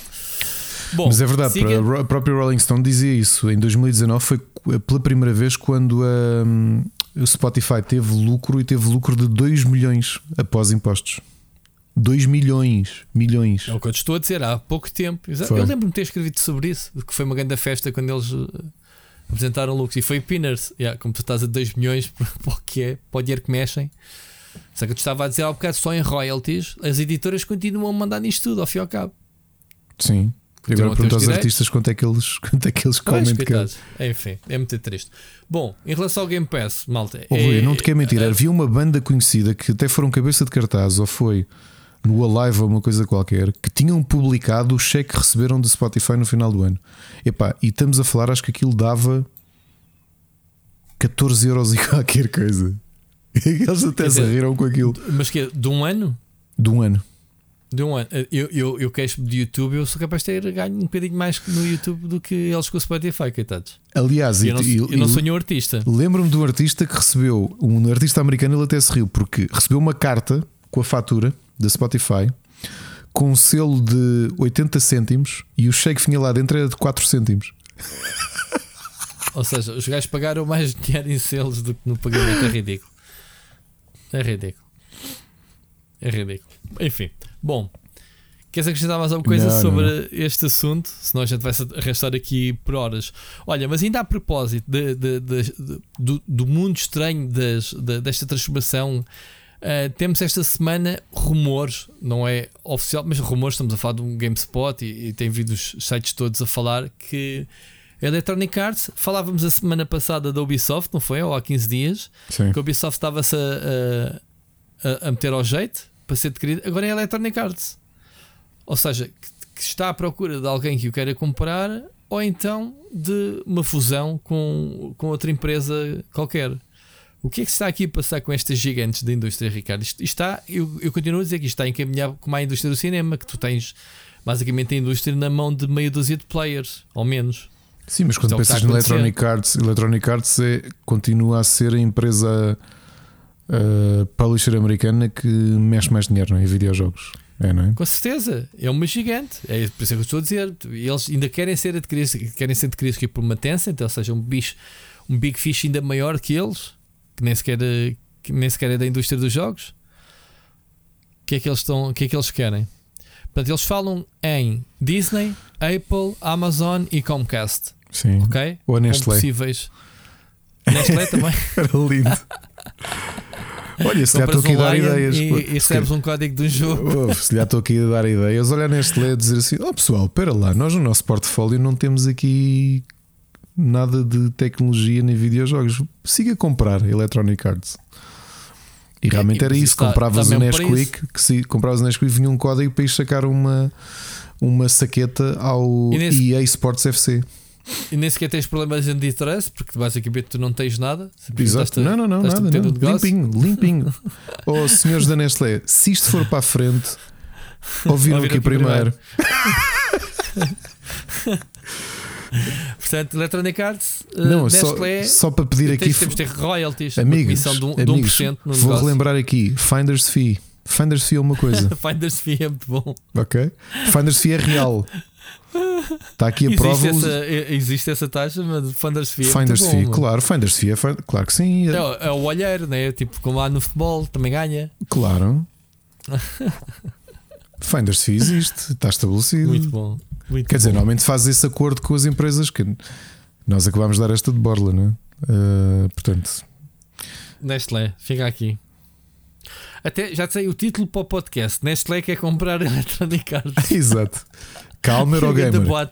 Calma, Eurogamer. Calma. Calma. então.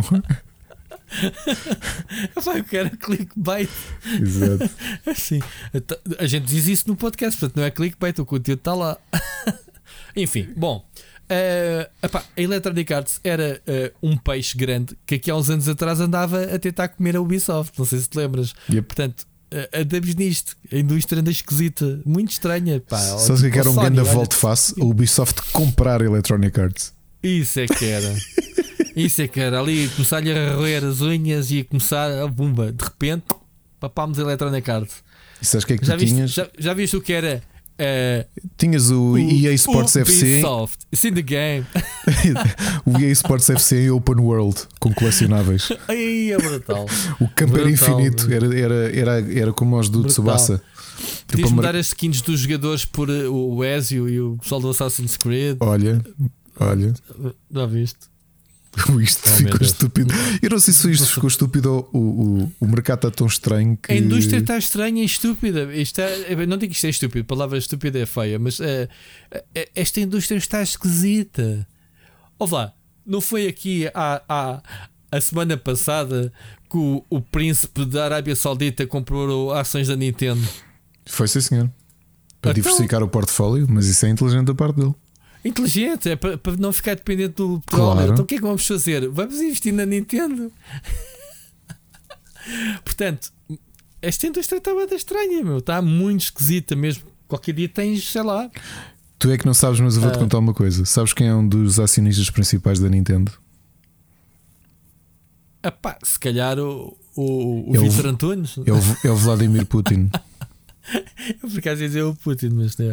Não, estou a brincar, não é. Acho que não. Quer dizer, não se sabe, então, acho que não é. Ninguém o impede de ter o, não, dinheiro ele é que sabe. quer. Exato, ele é que sabe. O que pode acontecer é agora com os embargos ficar sem, sem nada.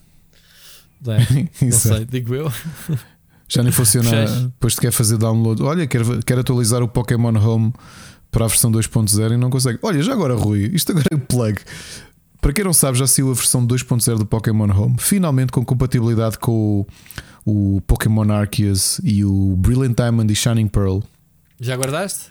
Já, mas tem um problema para que eu estou muito chateado.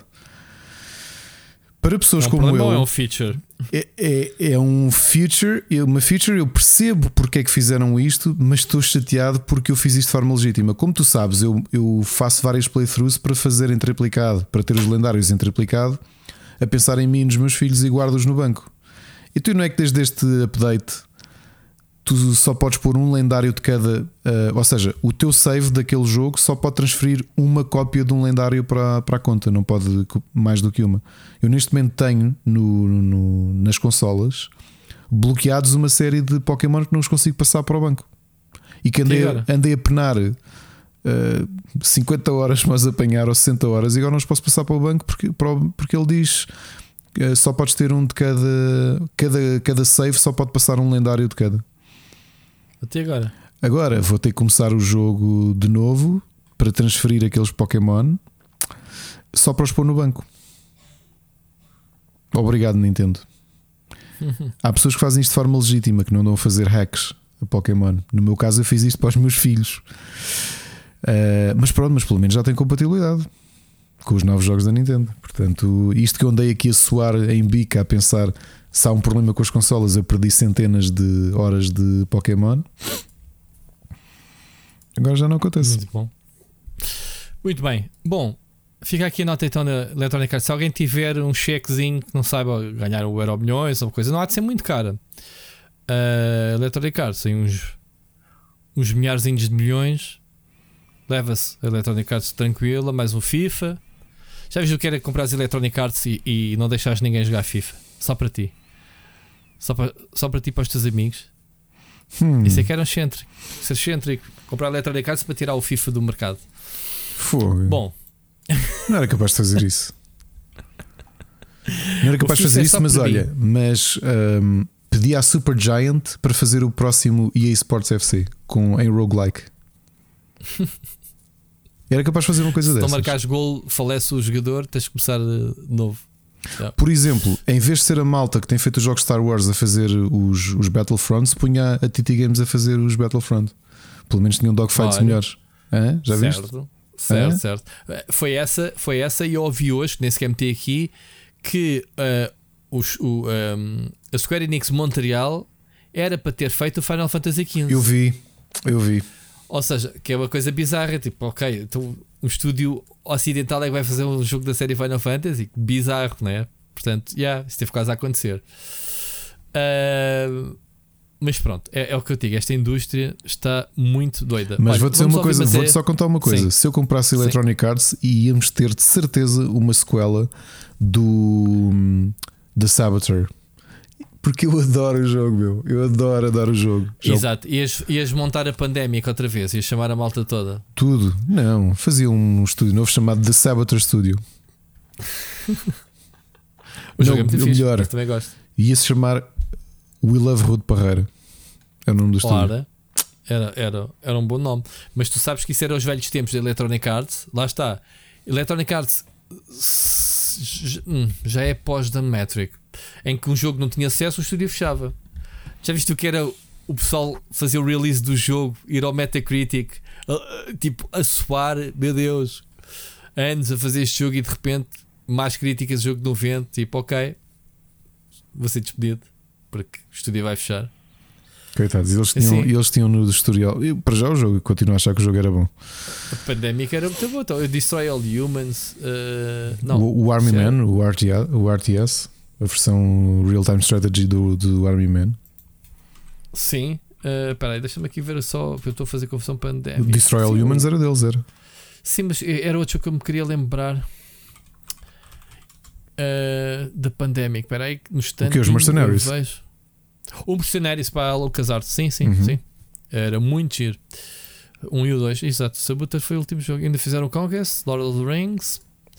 Uh, pá, quem não jogou ah, da sim, Saboteur? Já me lembro. Era o, era o Full Spectrum Warrior. Pá, que eles fizeram um jogo uh, com base na simulação do, do Exército dos Estados ah, Unidos. Sim, sim, sim, sim, sim, sim, já me lembro okay.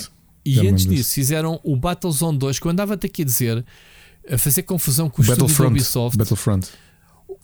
Desculpa, o Battlezone. Battlefront é outro. O Battlezone. Battlezone? Qual Battlezone? O Battlezone é um clássico da Activision dos anos oh, 70. Battlezone, o, primeiro, sim, o primeiro jogo da Pandemic. Esquece, esquece, Exatamente. esquece. Sim, sim, sim, Exatamente. Que eles fizeram, eles fizeram, aliás, não fizeram, fizeram o dois, mas o primeiro foi o renascer, o remake, digamos assim, num clássico. Eles são muito bons, os gajos da Pandemic. Temos pena de terem fechado. Já foi em 2009, Ricardo. Já foi há 14 anos mesmo. Já, há 13 anos. Ui, lá está. O Saboteur foi mesmo o último jogo. Epá, e se não compraram, ele estava a 2€ e qualquer coisa na, no Origin. Comprem, porque é um grande jogo. É um, eu não, eu não é percebo como é que não. Epá, eu lembro perfeitamente de ter, só ter visto o trailer e pensei isto é tão original. Uh, tão original, pá. E eu adorei, adorei mesmo aquele mundo. Tu jogaste ou não? Eu já, já Joguei, então, a Revolução uh, Francesa. Uh, Revolução não, não, Ai, a, invasão, a resistência sim, francesa. A resistência francesa da ocupação yeah. nazi. É tão bom o jogo. Exatamente. O jogo era preto e branco e quando fazias as missões uh, davas cor ao Sim, cenário, quando libertavas a zona da influência nazi. Epá, estava yeah. tão bem feito. Olha, o outro, já sei o que é que vai acontecer. Isto é o, o que eu chamo mal de um dos maus de split chicken. É falar aqui de coisas e, e acaba o. E acontecer. Não, acaba o episódio e vou instalá-las e vou jogá-las. Depois durmo pouco por causa disso. Eu já durmo pouco a gravar o programa. E depois fica aqui. influencer de ti próprio, já viste? É isso. É isso. Muito bem, olha, vamos ouvir a primeira mensagem uh, do João Machado. Vamos lá. Primeira mensagem do ouvinte do João Machado. Boa noite, meus amigos, como é que estão? Uh, olha, queria-vos dar um abraço. Já não vos deixo uma mensagem há. sei lá. meses tenho saudades vossas, falar convosco. O Ricardo tem falado, mas Rui não temos falado muito. Temos que ver se combinamos aí qualquer coisinha para, para nos encontrarmos os três e divertir. Temos uns board games ainda que tínhamos combinado, tínhamos combinado jogar. Uh, eu e o Ricardo de vez em quando encontramos e jogamos uns. Uh, ultimamente jogamos, jogamos já duas vezes ao mesmo, que é genial. Recomendação para toda a gente a reforçar a recomendação do Ricardo, Codex Naturalis. Uh, Pode-se encontrar na Amazon e é um jogo pequeno, brilhante, ótimo para levar para viagens, ótimo para jogar com, com a família, com os amigos. É, é muito bom. Mas a verdadeira razão de eu estar a, a mandar esta mensagem é para recomendar ao Rui e desafiar-vos desafiar aos dois. Uh, porque sei que vocês têm pouco, pouco tempo para gastar. Uh, se quiserem, Rui, tu que estás agora numa de.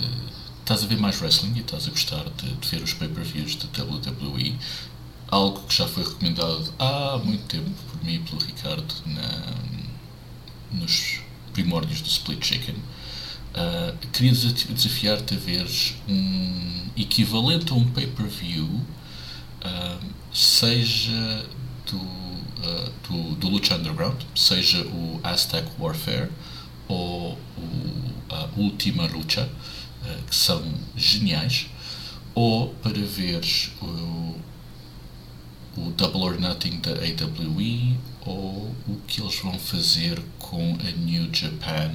Vai ser uma espécie de crossover entre a AWE e a New Japan Wrestling. Uh, porque deu para perceber agora neste, neste vosso último Super Finisher tu estás a gostar mais de ver wrestling, estás a curtir mais a ver as cenas. E gostava de ter a tua opinião de um wrestling diferente, porque WWE é uma coisa, wrestling no geral é outra uh, e mesmo estas outras uh, empresas e estas outras uh, promotions de, de, wrestling acho que tu ias divertir-te a ver pessoalmente a minha favorita dos últimos se calhar 15 anos eu que deixei de ver WWE regularmente em 2005, 2008. acho, que, acho que ia ser divertido tu veres um, Lucha Underground. A AEW também é muito giro. A AEW, só não é a também é muito giro. E, és capaz de gostar. Há lá, há lá bons, bons wrestlers e bons espetáculos.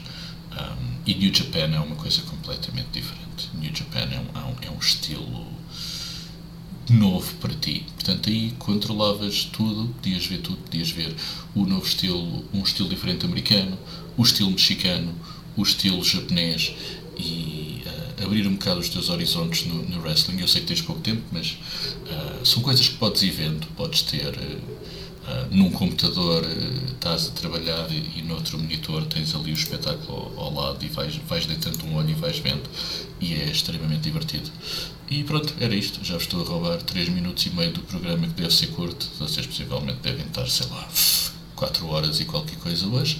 Uh, e era isto, olha, um abracinho para vocês, um abracinho para os ouvintes e ouvimos para a semana ou para a outra. Um abraço. Tchau, tchau. Grande João, pá. Eu tenho muitas saudades do João. Eu gosto muito, muito de ti, pá.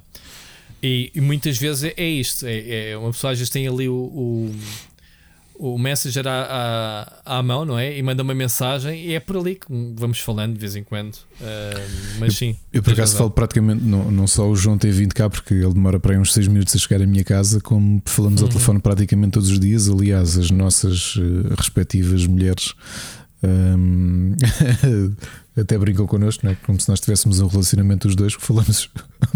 eu telefone mais ao João do que outra acho pessoa isso, qualquer. Acho isso muito bonito. É, um, muito, muito fixe.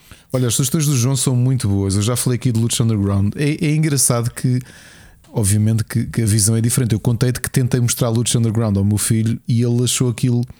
Tem tão pouca poupa e circunstância comparado com a WWE, né? que é um espetáculo não tem, é muito cru, não? É muito cru. O Blood Underground é gravado, aquilo é tipo uma cave com, com, com um ringue, só que depois as lutas são tão fora.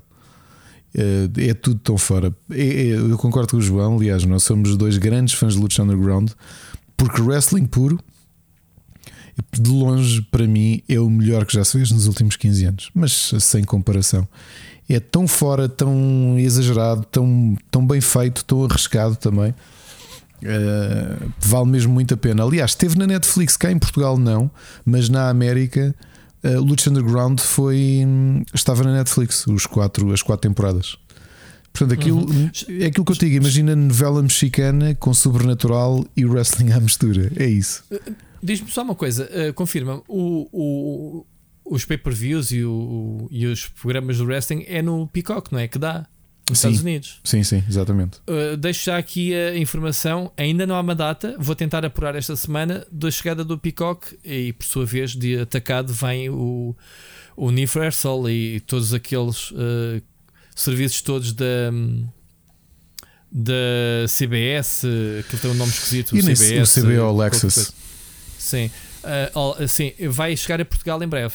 Ok, este ano, provavelmente no verão. Já se tem ideia de qual é que é o, o, o preço daquilo nos outros países? Tens, tens ideia? Não se, não se sabe, eles vão lançar em 20 países, Portugal está incluído.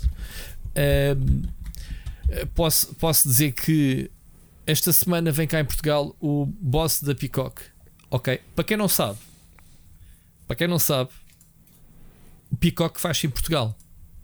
Sabias, Ricardo? Não, mas já agora o valor do Peacock, a versão premium na América custa 4,90. Uh, desculpa, uh, tens a versão premium 4,99 e okay. tens a versão premium plus que é 9,99. Pronto, eu vou tentar esta semana saber, porque eu tenho, uma, tenho umas perguntas que enviei. Um, spoiler alert. Uh, vem cá mesmo o boss da Picoca Portugal. Porque, porque é o que eu estava a dizer. Nós temos cá em Portugal o hub da Sky, uh, que faz a tecnologia, o front, o back-end e uh, o motor de pesquisa de, de, de, dos serviços deles. O Peacock é feito em Portugal por, por engenheiros portugueses. Portanto, é engraçado saber que o serviço nem existe cá, mas nós estamos a fazer. Sim, eu já sabia isso há uns anos até. Uh, antes da pandemia, estive na Sky em Portugal, aqui em, em Intercampos. Uh, e eles estavam a contratar uh, montes de engenheiros e continuam. E queriam chegar aos 400 engenheiros no fim de 2000, 2020 ou 2021. E então era, era isto. O Peacock é feito mesmo em Portugal. Oh, Rui, então, desculpa interromper-te. Desculpa, uhum. eu estava-te a perguntar a questão dos preços. Eu não sei se vai ser diferente em Portugal, mas o modelo que existe atualmente da Peacock é, é um modelo estranho. Eu vou-te dizer porquê. Tens o, tens o formato free, que tens montes de publicidade ok? okay. Mas é free. Tens uhum. o Peacock Premium que tens o, o conteúdo todo, mas tens publicidade. A única forma de não teres publicidade é teres o Peacock Premium Plus que te tira, te tira as publicidades Se todas. tens dois níveis de publicidades, mais agressiva e menos agressiva, não? Uh, não no Peacock Premium Plus não tens, exceto, e eles avisam obviamente, quando estás a ver desporto em direto, que é óbvio, não é? Quer dizer, não dá uhum. para retirar agora. No Premium, tu mesmo a ver séries, uh, recebes, tens intervalos de publicidade. O que é. Por isso é que se falava aqui. Lembras-te tu até trouxeste esse assunto, a Netflix andar a equacionar, uh, incluir publicidade. A realidade, a Peacock já faz isso. Bah, eles andam a testar. Eu não sei se as pessoas estão para aturar uh, publicidade. De, de, repente não estás habituado. Uma coisa é tu no YouTube já te habituaste, não é? Tens as publicidades e há quem meta o, o adblocks e isso para, para evitar. Não estou a ver é gente no Netflix ou o serviço qualquer que neste caso, pagues, se não Sim. pagares, é pá, sujeita-te. Sim, mas por exemplo, é curioso nós. Publicidade. É, é, a diferença dos serviços que nós temos cá. Uh, estava a ler na, na Cinet um, um, um, artigo de há três dias em que faziam, falavam isso. Por exemplo, há três serviços na, na América, serviços de streaming que incluem publicidade. Eu não sabia, mas o Hulu. Se tu, se tu subscreves a versão mais barata, que é 6 dólares por mês, tem publicidade no meio das séries. Tem intervalos uhum. de publicidade. Uh, e 12, 12 dólares já não, já não tens. Ainda por cima não skippable, provavelmente, não? Não, não, não, não, tens mesmo de ver. Tens mesmo pois. de ver. O que, o que é uma coisa estranha, tu, ou seja, no YouTube, se tu não tiveres o premium, acho que tu ficas naquela. Epá, é horrível, é intrusivo. Uh, mas tu pagaste 6 euros por mês e teres publicidade, uh, não achas estranho? Acho. Ou mesmo 5 é euros, que, é, que é o valor, 4,90. A Netflix a é? Netflix, quando anunciou os anúncios, não, não, não falou em alternativa a abolir o, a mensalidade, para não. Não. Portanto, yeah. Portanto, não sei.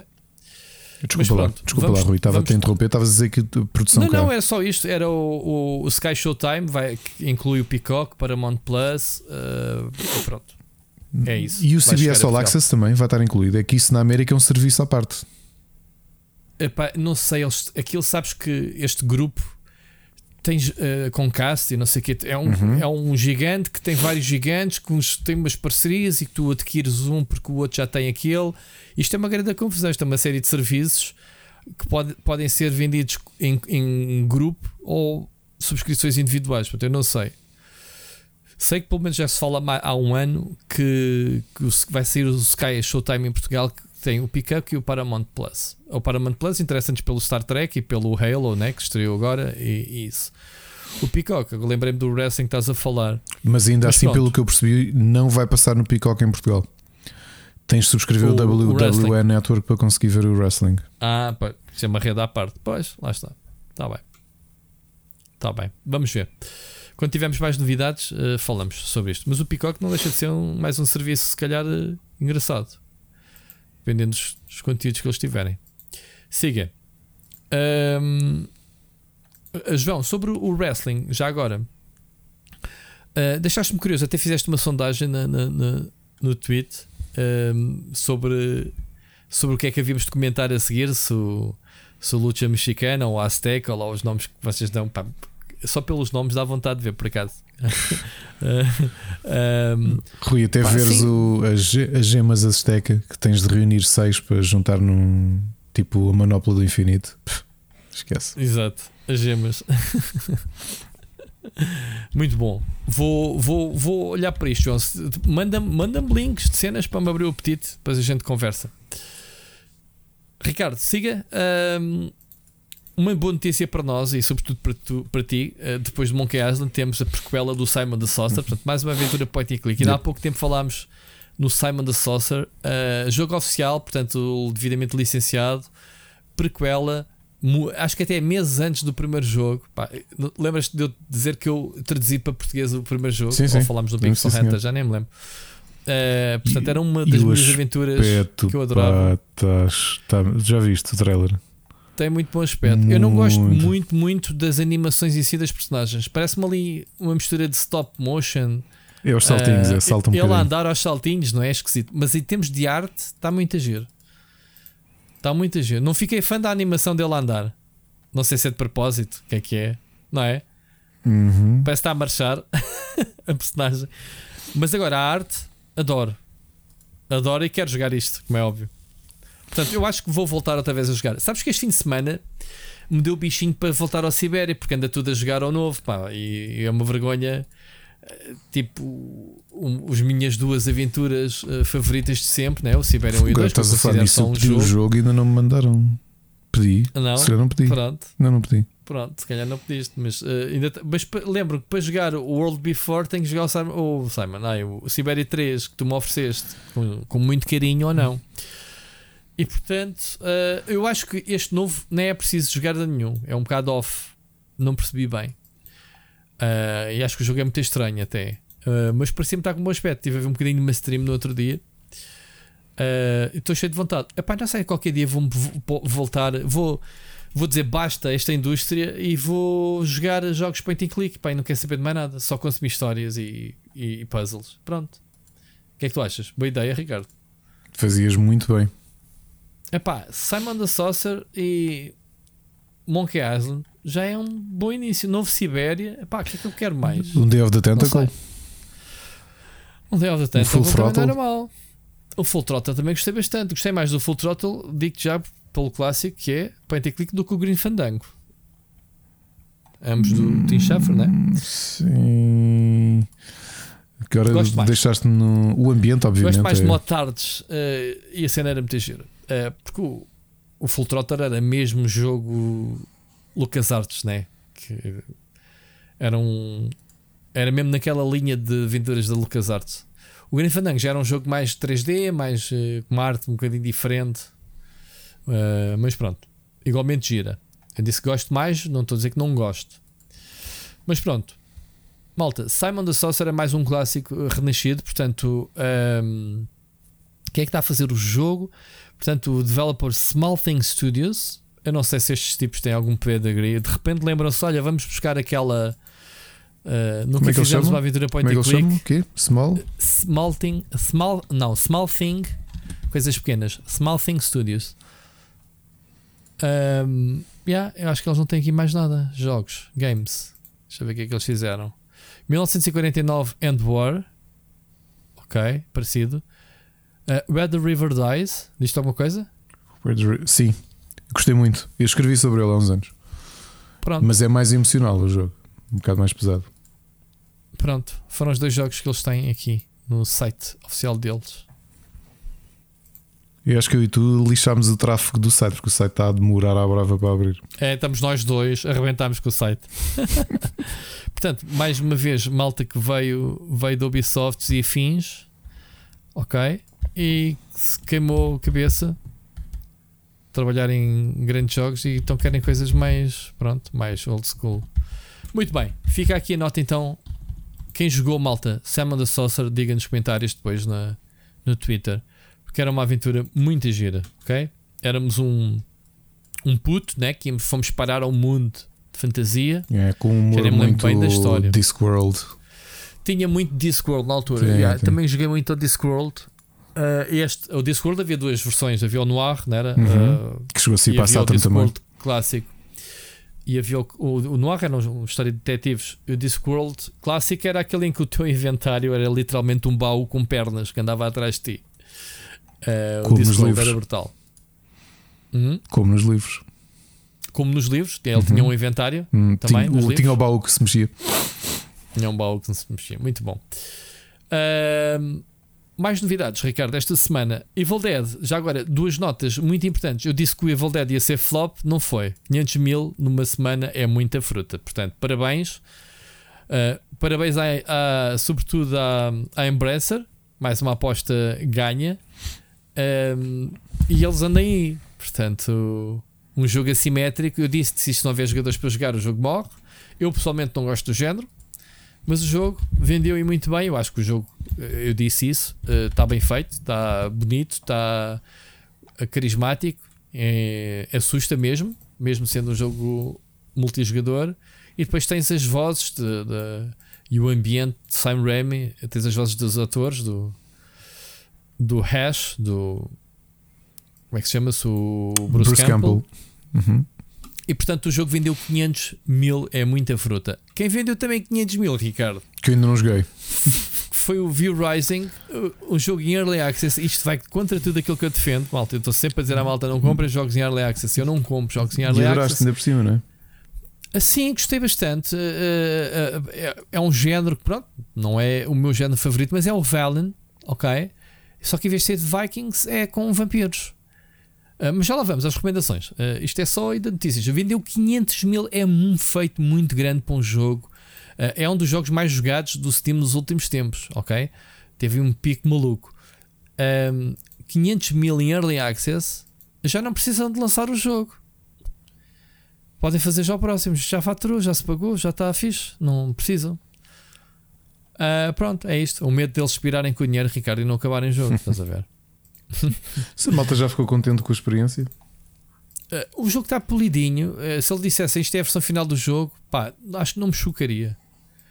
Não joguei assim tanto para descobrir bugs. Atenção, joguei um par de horas em live, uh, mas joguei com, com, com, o Luís Cunha, que ele já, já tinha jogado bastante o jogo, já tinha um castelo. e pronto, já falamos mais do jogo lá para a frente. Mas pronto, 500 mil é muita, muita fruta, malta. Parabéns. Fica aqui as devidas parabéns, Ricardo. Não achas? Um jogo indie vender claro 500 mil.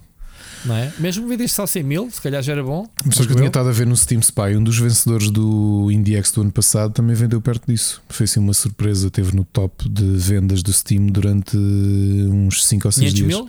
Sim, o Dorfromantic. Que teve no IndieX? Uhum, foi o IndieX foi que, o, que foi o comissão? Foi o Tiago que foi, até foi o Tiago que streamou o jogo, os developers. É um grande jogo. Uhum. Lembras-te daquele jogo de puzzle com, com cidades? Muito giro. Que ias formando os rios, isso? Ou... Sim, tinhas aquelas peças, quase parecia um tabuleiro. Sim, é pá, é. eu por acaso nunca cheguei a jogar, gostava muito de jogar esse jogo.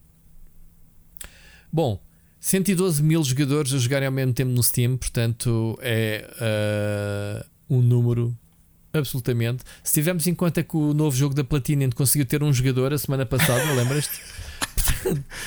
Que era o Carlos Duarte. Que era o Carlos Duarte. Uh, era o Carlos Duarte estava lá a jogar o jogo só para fazer o jeitinho uh, para, para, para a malta da Platina não desistir. Uh, e pronto, é isto. O jogo custa 20, 20 euros. Um, yeah. Que sucesso, muito bom. Fiquei contente de ver este, estes números, tanto um para o outro. Sou-te sincero, não desejo mal a jogos que eu não gosto, atenção. Uh, uh, e, e que eu não, uh, desejar mal também é estúpido a dizer isto. Estou a dizer que lá porque eu não gosto, não quer dizer que outras pessoas não gostem. Estás a perceber? E uhum. respeito imenso os gostos de toda a gente. Oh, Rui, posso aproveitar para, para, falar também de nomeados? Eu estive para colocar esta informação, é uma informação de hoje. Não sei se mas nomeados que é para sair do Big Brother? Do Big Brother é, não falas? Não, eh, agora que já deste estas duas mensagens, duas informações que, que, que são bastante curtas, são bons números, são um jogo indie e um jogo completamente fora de, de, de expectativas, não é? Um, um, um, asymmetrical multiplayer vende 500 mil numa semana.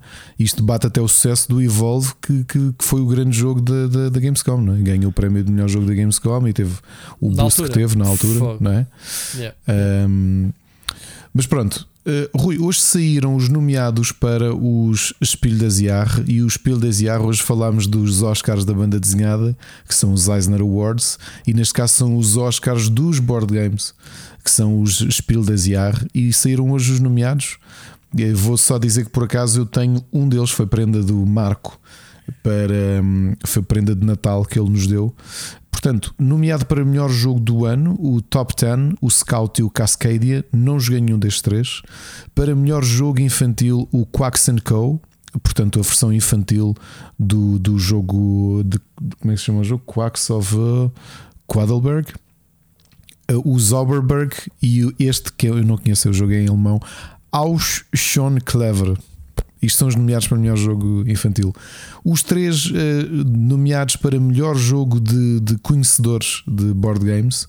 O Dune Imperium, que toda a gente está a falar muito bem, acho que o Machado já o comprou e realmente foi um dos grandes jogos de 2021. Eu não cheguei a comprar, estava indeciso em comprá-lo ou não, acabei por não comprar.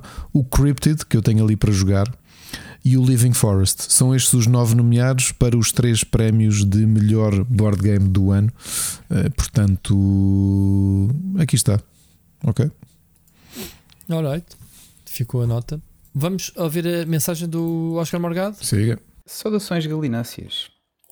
Um, eu, na verdade, vou tentar explicar-vos o que é que o Carlos fez, uh, aqui as várias facetas desconhecidas que nós temos dele, mas ao mesmo tempo o que é que ele ainda vai fazer.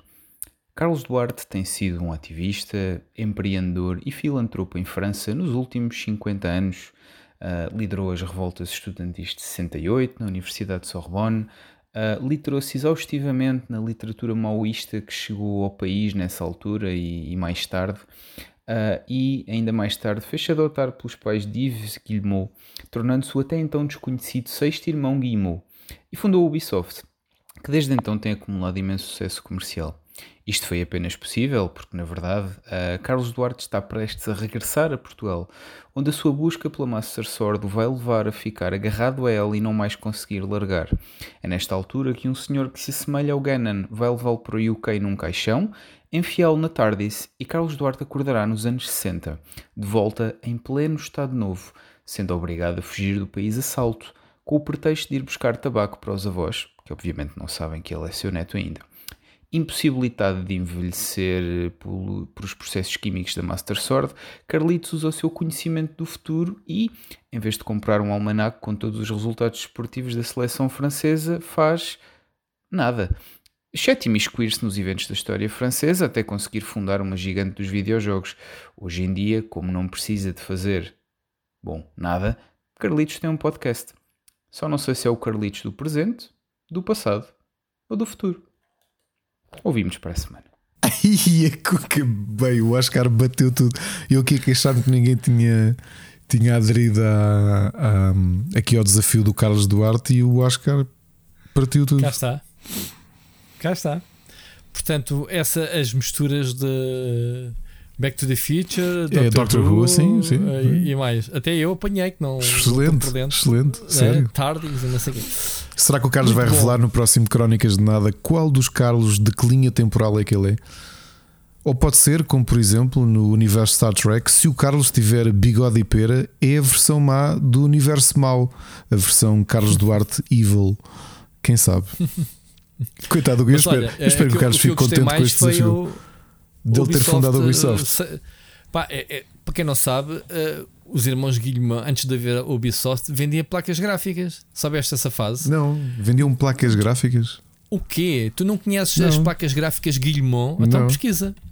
Era isso. Eles vendiam. Eu conheci, antes da Ubisoft começar a lançar jogos, eram as placas gráficas Guillemot. Não sabias dessa? Não, não sabia. Pá, não sabia. Não. Deixa-me cá ver. Uh... Graphic card. Olha, está Guillemot Graphics Card. Deixa ver. Então. Na Hercules? Não? Seria isso? Não? Exatamente. Presidente Claude Guillemot. Era porque tu tens o, o Yves Guillemot que é o do Ubisoft, depois tu tens um dos Guillemot que fez a, a dos telemóveis, como é que se chama-se? É a Ubisoft dos telemóveis, é muito grande, faz muitas coisas de licenças. Ai que estupidez! Muito conhecida, pronto, não interessa. E adapta os jogos da Ubisoft. Tens as placas gráficas, Yeah. Não pode ser. Não pode ser o quê? Não sabias? Não sabia, meu. Está aí, as Hércules, meu. Eu por acaso acho que não tive nenhuma, porque eu, eu fui para a 3D Diamond. Como é que é? 3D F, FX. Havia 3D FX, que era um chip, e havia um, o outro chip uh, concorrente, que já não me recordo. Depois tinhas vários fabricantes. Tinhas a, a, a, Monster Diamond, a Diamond Monster, que era acho que eu tinha. Tinhas a Guillemot. Eu tive uma, eu não sabia, meu. Eu tive uma, uma Prophet. A Prophet, pronto.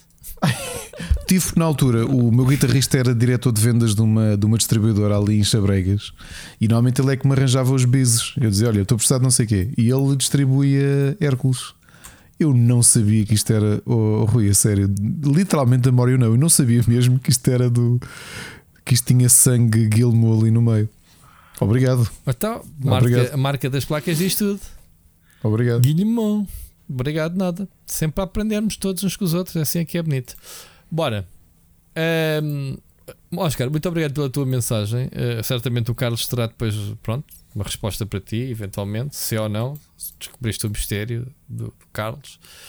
Ricardo, falar em pessoas desbocadas, tivemos a revelação de sem querer que o Death Stranding 2 está. Exato.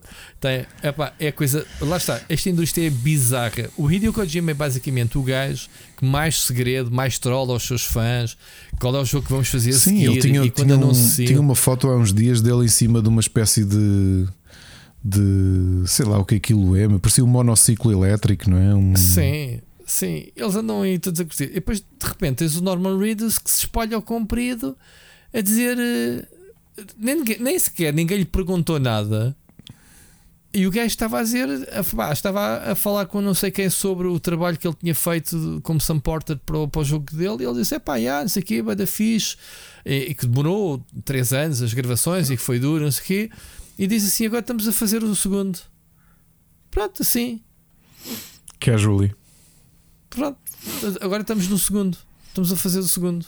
Assim, de uma forma tipo gajo completamente fora da, da indústria, a fazer um disclosure destes.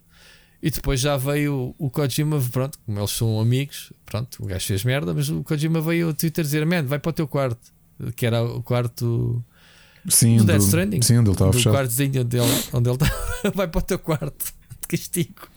Vai fazer xixi. Fogo, yeah. Pronto, é isso. Basicamente, não sabemos quando é que jogo vai sair, provavelmente uh, daqui a uns bons anos. Uh, se é este que é o grande segredo, próximo grande jogo, eh, eu passo-me todo quando é um grande mistério. Quando é o próximo jogo do Kojima e é uma sequela, yeah, tipo, ok, não bate tanto, né? Epá, é uma sequela do anterior, que cá de ser, né? Quando é o próximo jogo a seguir ao Metal Gear Solid? É o próximo Metal Gear Solid, então o que, é que havia de ser? Né? Bom, é isto, momento é o que temos. Olha, mas mais engraçado ainda, e isto eu rio e tu sabes que eu rio quando se fala num nome chamado Gearbox. Notícia que tem nove jogos AAA em produção.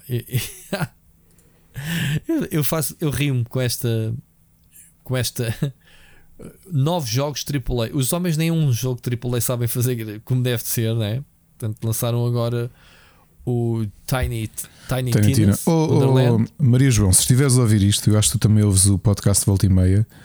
Faz-me um favor, só mesmo pela piada, arranja uma visita do Rui ou outra à Gearbox. É sério, vá lá. Prenda de Natal, ouve. Era tão bonito. Oh, oh, mas, mas, tinha que estar lá o, tinha que estar lá o nosso amigo. Tinha que estar lá, por favor, arranja um, uma entrevista exclusiva do Rui com o nosso grande amigo da Gearbox que ele tanto gosta. Que é, o nome nem pode ser pronunciado. Não pode ser pronunciado. Por favor, Maria João, faz-me esse favor. É um dos três. Muito bom. Já falámos aqui de duas, dois nomes Tu tens a tua santíssima trindade, trindade de pessoas Sim. que adoras, não é? Sim, já nem me lembro agora neste momento quem é o terceiro, mas de vez em quando. Então não é o, o Bobby Kotick? Ah, é sim, mas quer dizer, o Bobby Kotick é um idiota chapado, sempre foi, mas nunca teve assim na minha lista pessoal de, de nomes. Espera, agora, tu o... desgostas mais de Randy Pitchford do que do Bobby Kotick? Não, não é isso que eu quero dizer. Eu estou a dizer, tu, tu tens pessoas que são abomináveis. Eu acho que o Bobby Kotick é abominável nesta indústria desde sempre, ok? E depois tens outras pessoas uh, que, que, são. Epá, não quero estar a dizer nomes feios, né? Mas tens alguns. Tens estes que eu disse há bocado uh, e tens este. Portanto, eu nem quero dizer nomes, porque cada vez que eu digo um nome começa-me a doer a barriga. que eles ouvem. Que. Não, mas pronto. Uh... Siga, siga, vai. É, não, é não, vamos, não, vamos dar uma úlcera. Não te vamos dar uma úlcera. Não, não te vamos dar uma úlcera. Uh, Ricardo, nove jogos AAA é muito fixe, meu. Tipo, o que é que vamos ter? Um, um Brothers in Arms 14. Exato. Temos o Home, o Home World 3, já sabemos que está em produção. Uh, provavelmente o Borderlands também 14. Borderlands uh, vais ter o Tales of, of Borderlands 2. Vais ter, vais ter, olha, ouviste aqui primeiro. Vais ter o Borderlands Online, Looter Shooter. Estás-te a rir? Então, por acaso, em MMO não ficava mal. E vou-te contar outra que tu não sabes: um Duke Nukem nova geração. Exato. Estou mesmo a ver o Randy Pitchford lá no meio das gravações do filmezinho dele, do, do Borderlands, todo contente. Olha! Cada vez que me lembro dele no, no setting do filme. Uh, meu Deus, eu disse o nome dele sem querer, não disseste, disse. Disseste. Não devia ter dito, Exato. mas pronto. Uh, mas pronto. siga. Era isto. Pronto, malta, fã, fã da Gearbox, novos jogos, AAA, é muita fruta. Ah, muito fixe, mas não sabias. Chapéu. Samba de Amigo 2 para, para a Switch. Eles fizeram primeiro para a SEGA, não foi? foi. Eles fizeram um port. Fizeram os, port. não, mas, agora mas a SEGA não, não quer continuar. E vai ser a Gearbox okay. a fazer. Exato, ok. Então, e, vai, e, vão, e vão ser, olha, vai ser a Gearbox vai fazer o Half-Life 3 porque fizeram eles os portos. exato, eles fizeram, não, eles fizeram os, os add-ons, as expansões yeah, yeah, do, do primeiro. Como a, como a como a Valve não está interessada em, em, lançar, vão ser eles. Portanto, eles é isto. Eles, eh, lá está, eles são os sanguessugas da indústria.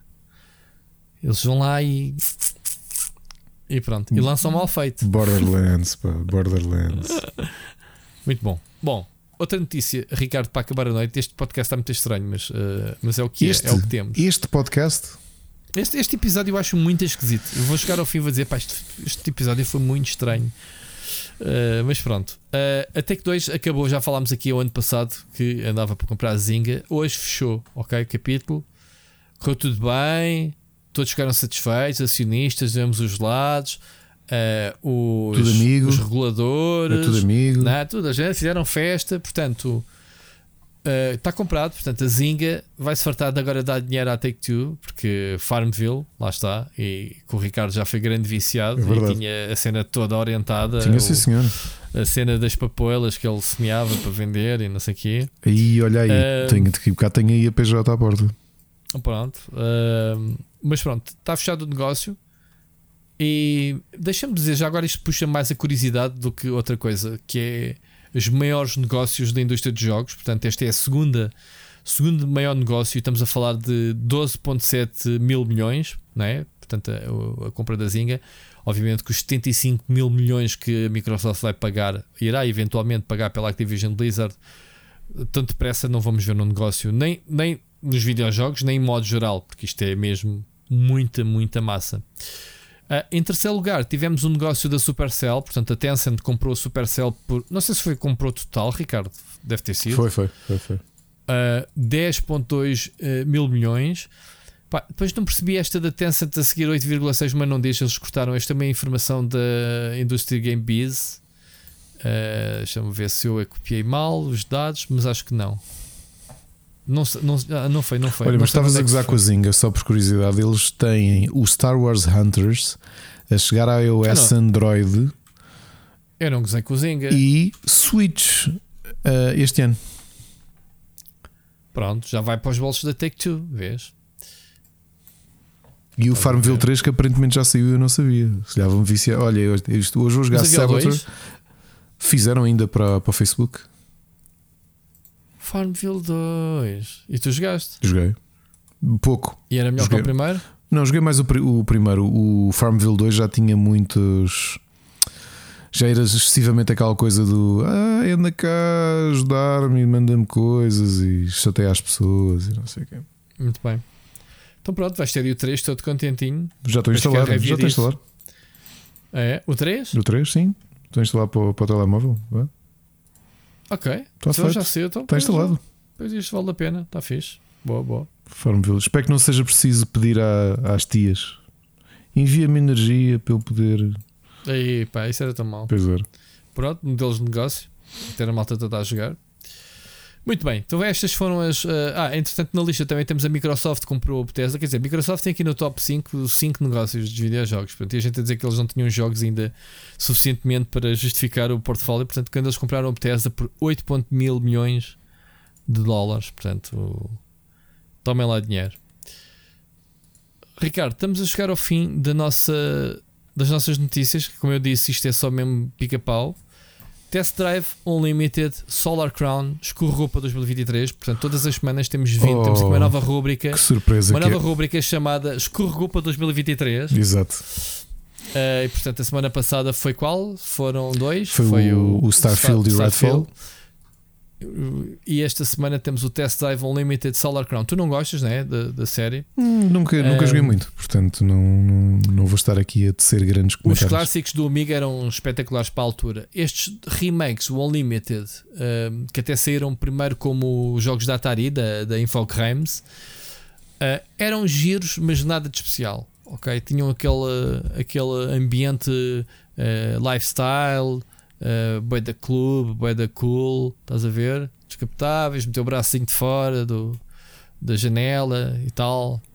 Mas depois os jogos uh, faltava-lhes a essência, não era assim nada de especial. Mas pronto, só essa informação, além de ter sido adiado para 2023, o jogo perdeu as versões PS4 e Xbox One. Já não é o primeiro jogo uh, cross-gen que começa a ver eles a desistirem da geração anterior. Ok, Ricardo? Já começa a, ver estes. Uhum. Não me lembro qual é que tinha sido o outro jogo, mas eu tenho a certeza que vi há dias outro jogo qualquer. Ah, foi o Arkham Knight, não foi? Que cancelaram as versões old gen também. Penso eu que foi isso. Acho que sim. Acho que sim. Pronto. Um, é isto, basicamente. Só mais uma nota sobre a Embracer, já que está na moda falarmos da Embracer, porque eles compraram os estúdios da Square Enix. Então já vieram dizer que eles têm planos transmídia para estes IPs, Tomb Raider e Deus Ex, entre remakes, remasters, spin-offs, jogos para telemóvel, jogos para o frigorífico e micro-ondas, merchandising, filmes, Diz lá coisas mais, Ricardo, que possas imaginar. Uh, testes de Covid, Tomb Raider. Okay? teste de Covid do Legacy of Kane em que Exatamente. te absorve a alma. Já viste? Yeah, já viste? Tá já viste? E isto porquê? Porque os homens agora parvo. têm que rentabilizar. Estou a ser parvo. Teste Covid com sangue. A edição do, ora, a edição do Kane. Ora, em vez de enfiar uma espada pelo nariz abaixo, não é como, como a glicemia. Seringa. Glicemia. Exatamente. Pip, tá assim, e aquilo picou, pumba. Exatamente. E hoje via, hoje via o, o, o, nosso amigo Ricardo Moncacho e o Tiago Marafona a discutirem no Twitter ou debaterem no Twitter se uhum. 300 mil tinha sido pouco ou não. O Tiago acha que, que ou dizia, não, acho, acho que consegui ler ironia no meio daquilo tudo de que os administradores da Square haviam de saber o que é que estão a fazer. Uh, pá, é possível, não sei. Já vi tanta coisa estranha no mundo dos negócios que já não digo nada. Portanto, oh, é, pá, não vamos voltar a falar sobre não, não, assunto, não, não, não, não, não. 300 milhões, 300 milhões pelo Tomb Raider era uma pechincha. Ok? 300 milhões só pela compra do Tomb Raider, a meu ver, por aquilo que o franchising uh, vale, era uma pechincha. Quanto mais os outros IPs que a gente falou, né? o, o, o Deus Ex, o, o TIFF, uh, whatever. E depois mais os, os estúdios, o talento, as pessoas. Ok, que eu acho que isso não tem valor, quer dizer. Olha, só aqui uma nota curiosa, uh, acho que não trouxemos estes números. A série Tomb Raider, na sua vida toda, desde 96. atenção, espera aí, Ricardo, atenção aos números. Porquê? Não vais falar da Nintendo, números de Nintendo, para não? Daí Jorge depois. Bem, continua. Vendeu 88 milhões de cópias desde 96. E agora a coisa curiosa, Rui, é que destes 88, 38 milhões de cópias são após 2013 e correspondem aos três jogos do reboot. Ok? Fez a pouco. Um argumento que um economista falava sobre o porquê da Square Enix vender. Estás a falar de 13 milhões de cópias por jogo, mais ou menos? Sim, sim. E portanto, aquilo que, que toda a gente perguntava, aliás, foi o VG247 que perguntava porquê, se o Tomb Raider vendeu 88 milhões de cópias, sendo que só do reboot vendeu 38, porquê que foi vendido tudo isto por 300? Um, o, havia um economista que dava a comparação, por exemplo, com os clubes de futebol, que, a dizer, por exemplo, um clube de futebol em problemas financeiros normalmente vende o seu melhor jogador por um valor ligeiramente mais abaixo daquilo que, que era suposto. Se ligeiramente? O, se okay. o comprador pagar upfront, ou seja, se se chegar, na prática, traduzindo em meu português, se chegar à frente com a guita, okay? que é, oh Rui, isto custa 40, mas, mas tu pagares já 300... custa 30. Exato, eu 300 milhões, até eu e tu pagávamos, fazíamos uma vaquinha. Mas eu não sabia. Se a gente soubesse. Exato. Eu, mas eu também, isto foi tudo de segredos. Eu fazia uma vaquinha, falava com a Mónica e dizia assim: Olha, o dinheiro que tens andado a poupar de vender esta Tupperware, empresta aí que eu vou só ali comprar o Tomb Raider e já vem. E não só, e, e, e, com, e com o Tomb Raider trazia por atacado uma série de claro, coisas. trazias o bónus e depois dizias assim: tocavas-me aqui à porta, estou Ricardo, tudo bem? Olha, só para te dizer que deixei-te aqui na caixa de correio Legacy of Kane, faz o que quiseres com isso. tá quiseres. Pá, é mesmo, isto, isto, isto aqui é, é assim mesmo, foi assim o um negócio. A Embracer deve ter apanhado os, os tipos com os copos numa daquelas não, partes que a gente sabe que os japoneses gostam de beber um. Olha, um falando, falando da questão financeira, vamos trazendo para o caso português. Um dos melhores jogadores do campeonato português da última época era o Luís Dias, indiscutivelmente, o atacante do Porto, que o Porto vendeu uh, logo, não é? porque estava, estava com problemas financeiros e vendeu. É assim. E portanto, yes, acredito nesta. Mas espera lá uma coisa, Ricardo. O objetivo é desfazer-te do talento do jogador ou ganhar dinheiro? Porque aqui eu não percebo como é que 300 milhões consegue resolver problemas financeiros a uma Square Enix, meu. Quando eles depois disseram, em primeiro lugar, que iam pegar nessa guita e iam investir em NFTs ou no metaverso, ou lá o que é que disseram, e na semana a seguir, como falámos na semana passada, que iam comprar novos estúdios para fazer novos jogos. Portanto, alguém percebe alguma coisa disto? O que é que tu fazes nesta indústria de videojogos com 300 milhões de euros ou dólares, Ricardo? Diz-me lá, olha, que ser assim, Ricardo, toma lá 300 milhões. É, é, é, olha, vou dizer assim, vou-te fazer assim, Ricardo. Olha, Ricardo, esquece este negócio, ok? Esquece que isto aconteceu. Eu vou dizer assim, Ricardo, toma lá 300 milhões, quero o próximo capítulo do Tomb Raider reboot. E tu o que é que me vais responder? Eu respondo, espera aí um bocadinho que eu vou despachar. milhões, Espera eu... dou-te o jogo em Early Access. Não, e o que eu dizia é de esperar aí um bocadinho que eu preciso de acabar o Legacy of Kane, o próximo. Não, apá, mas entra na minha, no meu ah, raciocínio. Então pronto, desculpa, tu com desculpa, 300 pai. milhões tu não fazes um Tomb Raider, se calhar. Ou fazes? Quanto é que custa um Tomb uh, fazes, uns... fazes, fazes, fazes, fazes, fazes. Primeiro nível? Não, fazes, fazes, não. Com bugs? Não. Agora aqui uma coisa curiosa e é verdade. Eh, nós também não sabemos o custo desses estúdios ocidentais, não é? Eh, podem ser demasiado isso, pesados e eles isso, próprios. Nós falámos disso. Isso eu compreendo. É? Isso eu compreendo que é, ok, não ganhámos dinheiro, mas desfazemos de despesas. Eu, eu isso percebo. Ainda assim o conjunto do negócio inclui estúdios e IPs. Uhum. Porque é assim, a Square não precisava estar a vender os IPs, vendia aos estúdios. Ou então vendia só. Um, opa, ou então fazia aquilo que, que a indústria faz, vendia os IPs e fechava os estúdios. Certo? Pronto, não quer, é má onda, não quer fechar, mas é o que se faz, muitas vezes. Eu acho que se calhar a Square Enix sabia toda que foi a máquina era tão pesada daqueles estúdios todos, não é? Claro, não é só o valor, Mesmo ou seja, tu tens de pegar nos 300 milhões e, uh, é isso que estou a dizer. E somar é aquilo que, que não se gasta do, do custo Exato. de funcionamento. E eu isso eu compreendo isso, mas ainda assim, Ricardo, ainda assim, ninguém precisa de saber. Uh, ou seja, algo me diz que a Microsoft quem, pagava quem mais. Compra, Exato, é, pronto, era isso que eu ia dizer. Ou Microsoft ou qualquer outro estúdio, uma Ubisoft, uma Electronic Arts ou uma Sony. Ainda por cima, quer dizer, ainda por cima, a Square Enix sabe que a Sony e a Microsoft estão compradoras a todo o custo, com, com bolsos grandes, né? E, e vai fechar um negócio com a Embracer, pá, com muito respeito que eu tenho pela Embracer, cada vez temos mais respeito. É um player insignificante ao pé do, do, do, do Ubisoft, Electronic Arts e Activision, correto? Uhum. Que agora vai continuar, vai começando a ter mais poder. Hoje comprou o Tomb Raider, amanhã se calhar compra outros IPs, porque estes gajos vão ganhar dinheiro com estes jogos. Claro. Ainda agora eles, e a notícia agora que estamos a dar hoje é que eles vão fazer esmiuçar. Basicamente disseram que vão esmiuçar Deus Ex e Tomb Raider. Pá, Tomb Raider só por si. E tu vais ter o é? filme do Deus Ex com o Keanu Reeves? A sério? Sim, chama-se Matrix. Não é com o Nicolas Cage? com os dois. eu pensei que ia ser o Deus Ex com o Nicolas Cage. Nicolas Cage dizer o Keanu Reeves. Ah, não, o Nicolas Cage vai ser o Kane. Pronto. Ai, isso era estranho. Para quê? Ele já fez filmes de vampiros.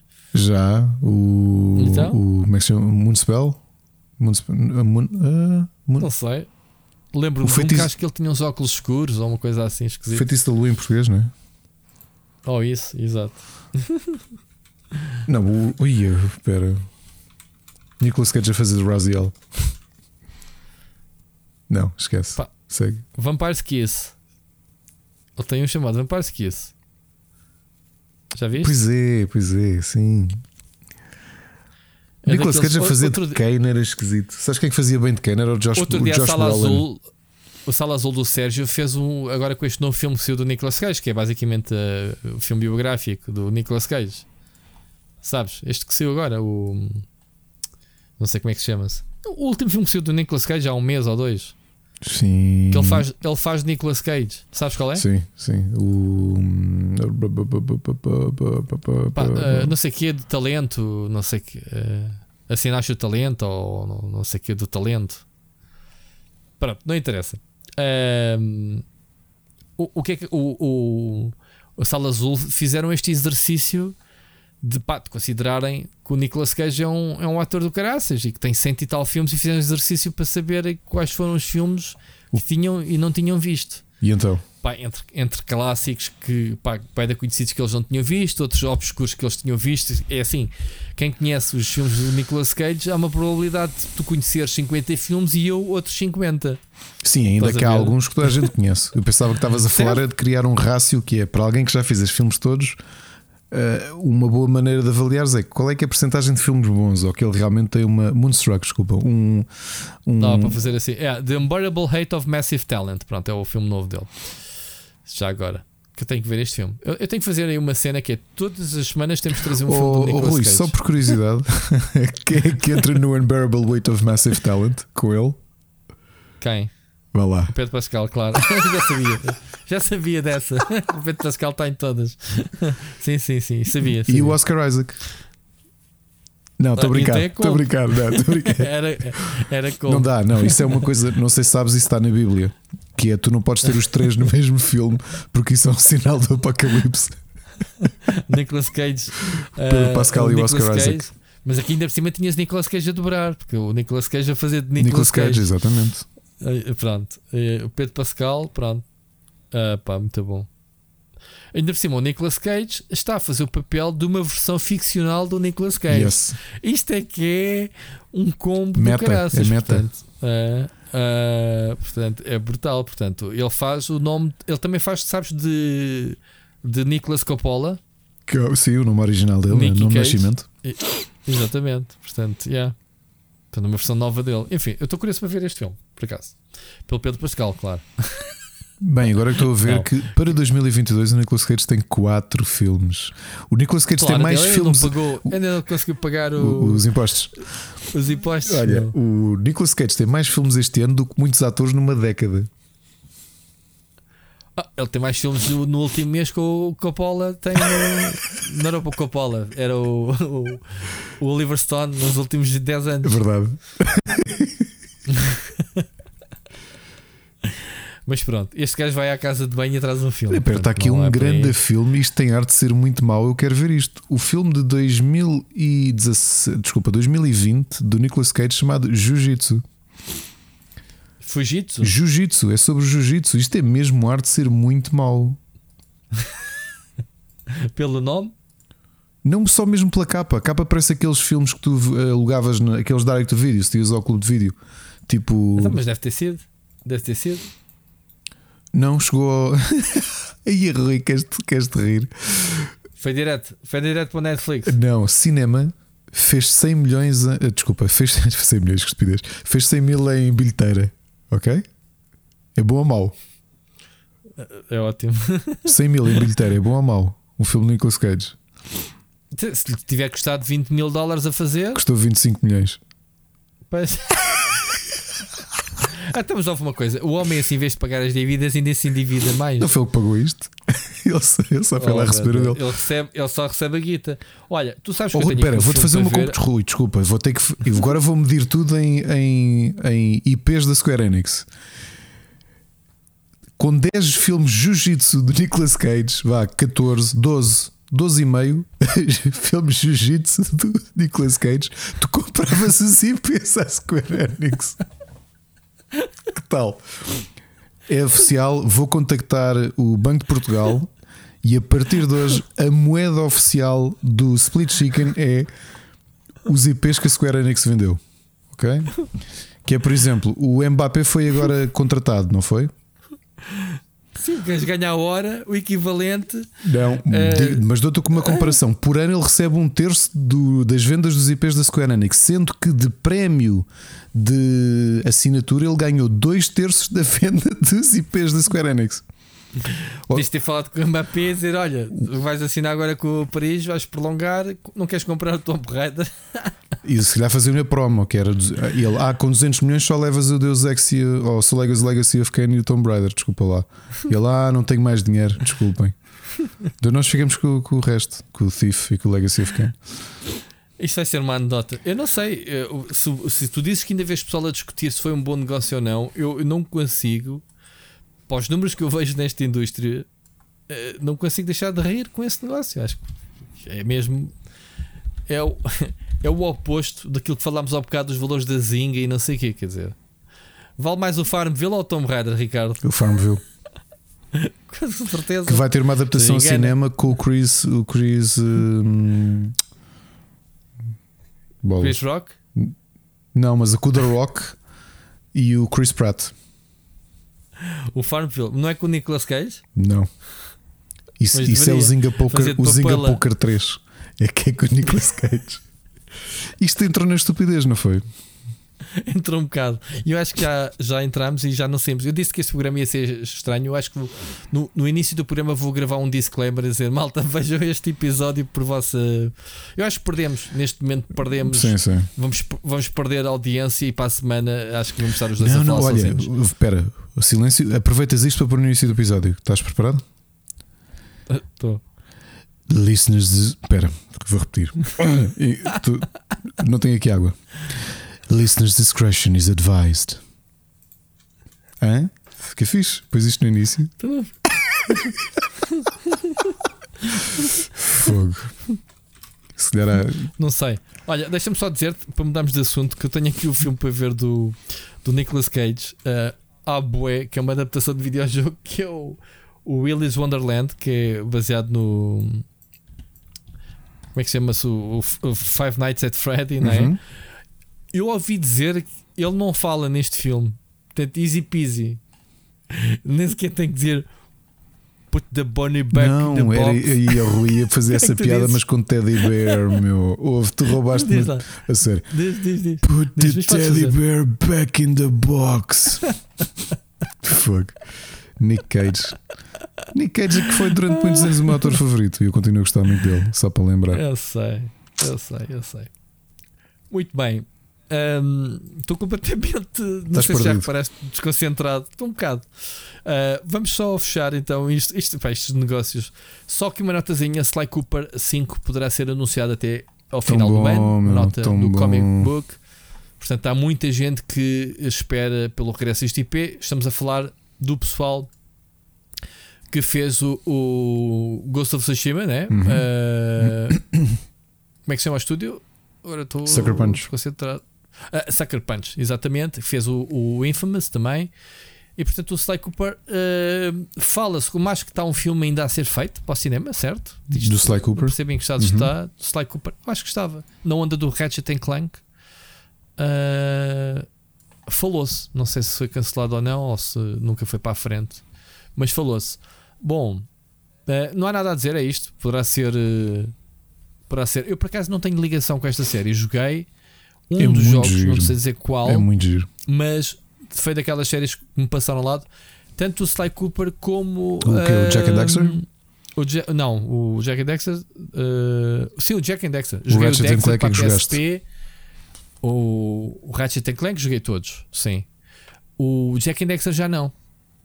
Uh, ainda joguei alguns Spyro, portanto, daquelas dos três estúdios, né? Daquela que era a Insomniac, a, a Naughty Dog uhum. e a um, Sucker Punch, né? eles todos lançavam, uh, tiveram uma evolução muito semelhante, todos eles. Tiveram trilogias de IPs em cada geração de consolas. Né? No caso destes, uh, Sly Cooper, uh,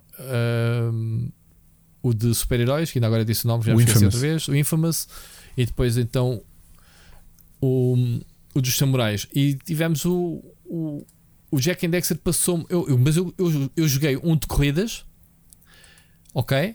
Do Jack and uh, Dexter? Eh, sim. O Combat Racing? Pá, provavelmente. Não me lembro o nome. E joguei a versão o Dexter, que dá uma Sim, delícia PSP. para a PSP. Então, Sim. Aliás, todos eles tiveram tipo o, o Ratchet Clank também tiveste o Agent Clank para PSP na altura. Também tive, também joguei, exato. Sim, sim. Muito Aliás, eu tenho um tenho um press kit muito giro do que eu tenho que fazer um vídeo. Qualquer dia deixo para o TikTok uh, do Agent. Uh, tu que, tu que pensaste tenho o Jack and Dexter Collection Agent para Clank. a Vita, porque é um grande jogo para jogar na Vita. Uma, grande, uma grande trilogia. Tu pensaste tenho, não sei se tenho. Eu tenho certeza. Então, se não tens, olha, não sei. Muito bem, Ricardo, ficar então aqui esta última notícia, a notícia, rumor. Temos poema esta semana? Não temos, não temos poema. Não temos poema. Pronto, já vou, vou apagar esta Não pagues, não pagues, não pagues nada. Que isso para a semana não, volta. Saber. Vamos, uh, vamos ao gameplay. Uhum. Split Chicken Gameplay. Então, queres começar? Quero, olha, aproveitei a tua sugestão dos cupões da Epic, fui comprar um jogo. Não, eu gostei muito do primeiro eh, e já falámos dele aqui. Não cheguei a pedi-lo para análise e decidi simplesmente ir comprar o Rogue Legacy 2. E já agora, porque vais falar também do Rogue Legacy 2 e, e eu quero só falar daqui de um jogo. Lembras-te há uns meses nós temos trazido um, uma série de tweets muito interessantes do indie developer a mostrar as vendas que ele teve, quando é que foi o lucro Uh, Lembras-te? Era o autor do Let's Build a Zoo, que é um tycoon de jardim zoológico. E eu aproveitei que estava na minha wishlist e com a promoção, com este cupom de 25%, tu me avisaste da Epic, comprei-o. Olha, vou dizer, uh, muito, muito, muito bom. É um tycoon em pixel art, como, como já deves ter visto. Geres um jardim zoológico, tem coisas muito bem pensadas. A primeira é que tu tens escolhas que te vão colocando com moralidade positiva ou negativa e isso vai te permitir utilizar uh, dentro das tech trees. A tech tree também é uma coisa curiosa que é uma espécie de mosaico em que tu desbloqueias, se desbloqueares um mosaico, tu depois, se tiveres pontos suficientes de pesquisa, podes desbloquear os mosaicos, os azulejos adjacentes. E, por exemplo, tens depois tecnologias, se tu tiveres uma moralidade baixa, podes começar a comprar uh, fábricas, ou seja, os animais que tu tens em vez de incinerares podes pô-los na fábrica a, render, a, a, serem aproveitados como comida e ser vendidos às pessoas sem saberem que estão a comer. Estás a perceber? Ou seja, é muito por aí. Logo a tua primeira pergunta no jogo. Há um tipo que te diz: Olha, tem este cão, ele parece um, um leão. Se eu lhe puser uma peruca, aceitas enganar as pessoas ou não? E depois este tipo de decisões tem moralidade, é? Tem moralidade. Okay. E, e, lá no meio é a parte complicada que eu digo sendo um, um tycoon com dezenas de visitantes ao mesmo tempo às vezes, há, e em pixel art, às vezes há visitantes que têm um símbolo em cima da cabeça. Eu normalmente não tenho tempo para olhar para eles porque já tenho um jardim zoológico gigante. Que se tu clicares, é a malta que te propõe fazer negócio de comprares animais no mercado negro e venderes animais no mercado negro.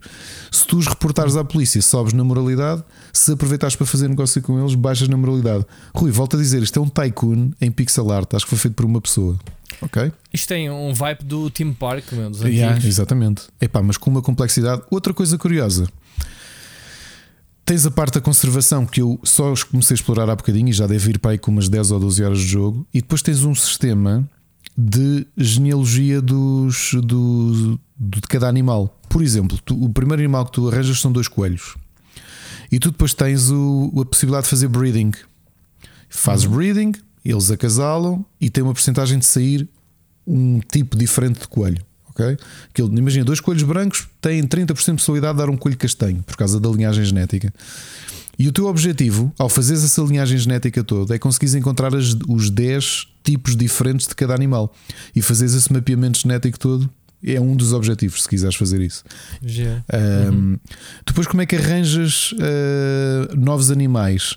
podes realmente comprar no mercado negro se, se quiser jogar, mas tens uma mecânica diferente que é todos os dias abres o mapa mundo, tens uma série de jardins zoológicos, jardins zoológicos no mundo que te pedem, por exemplo, eu tenho aqui dois, tenho duas hienas para te dar.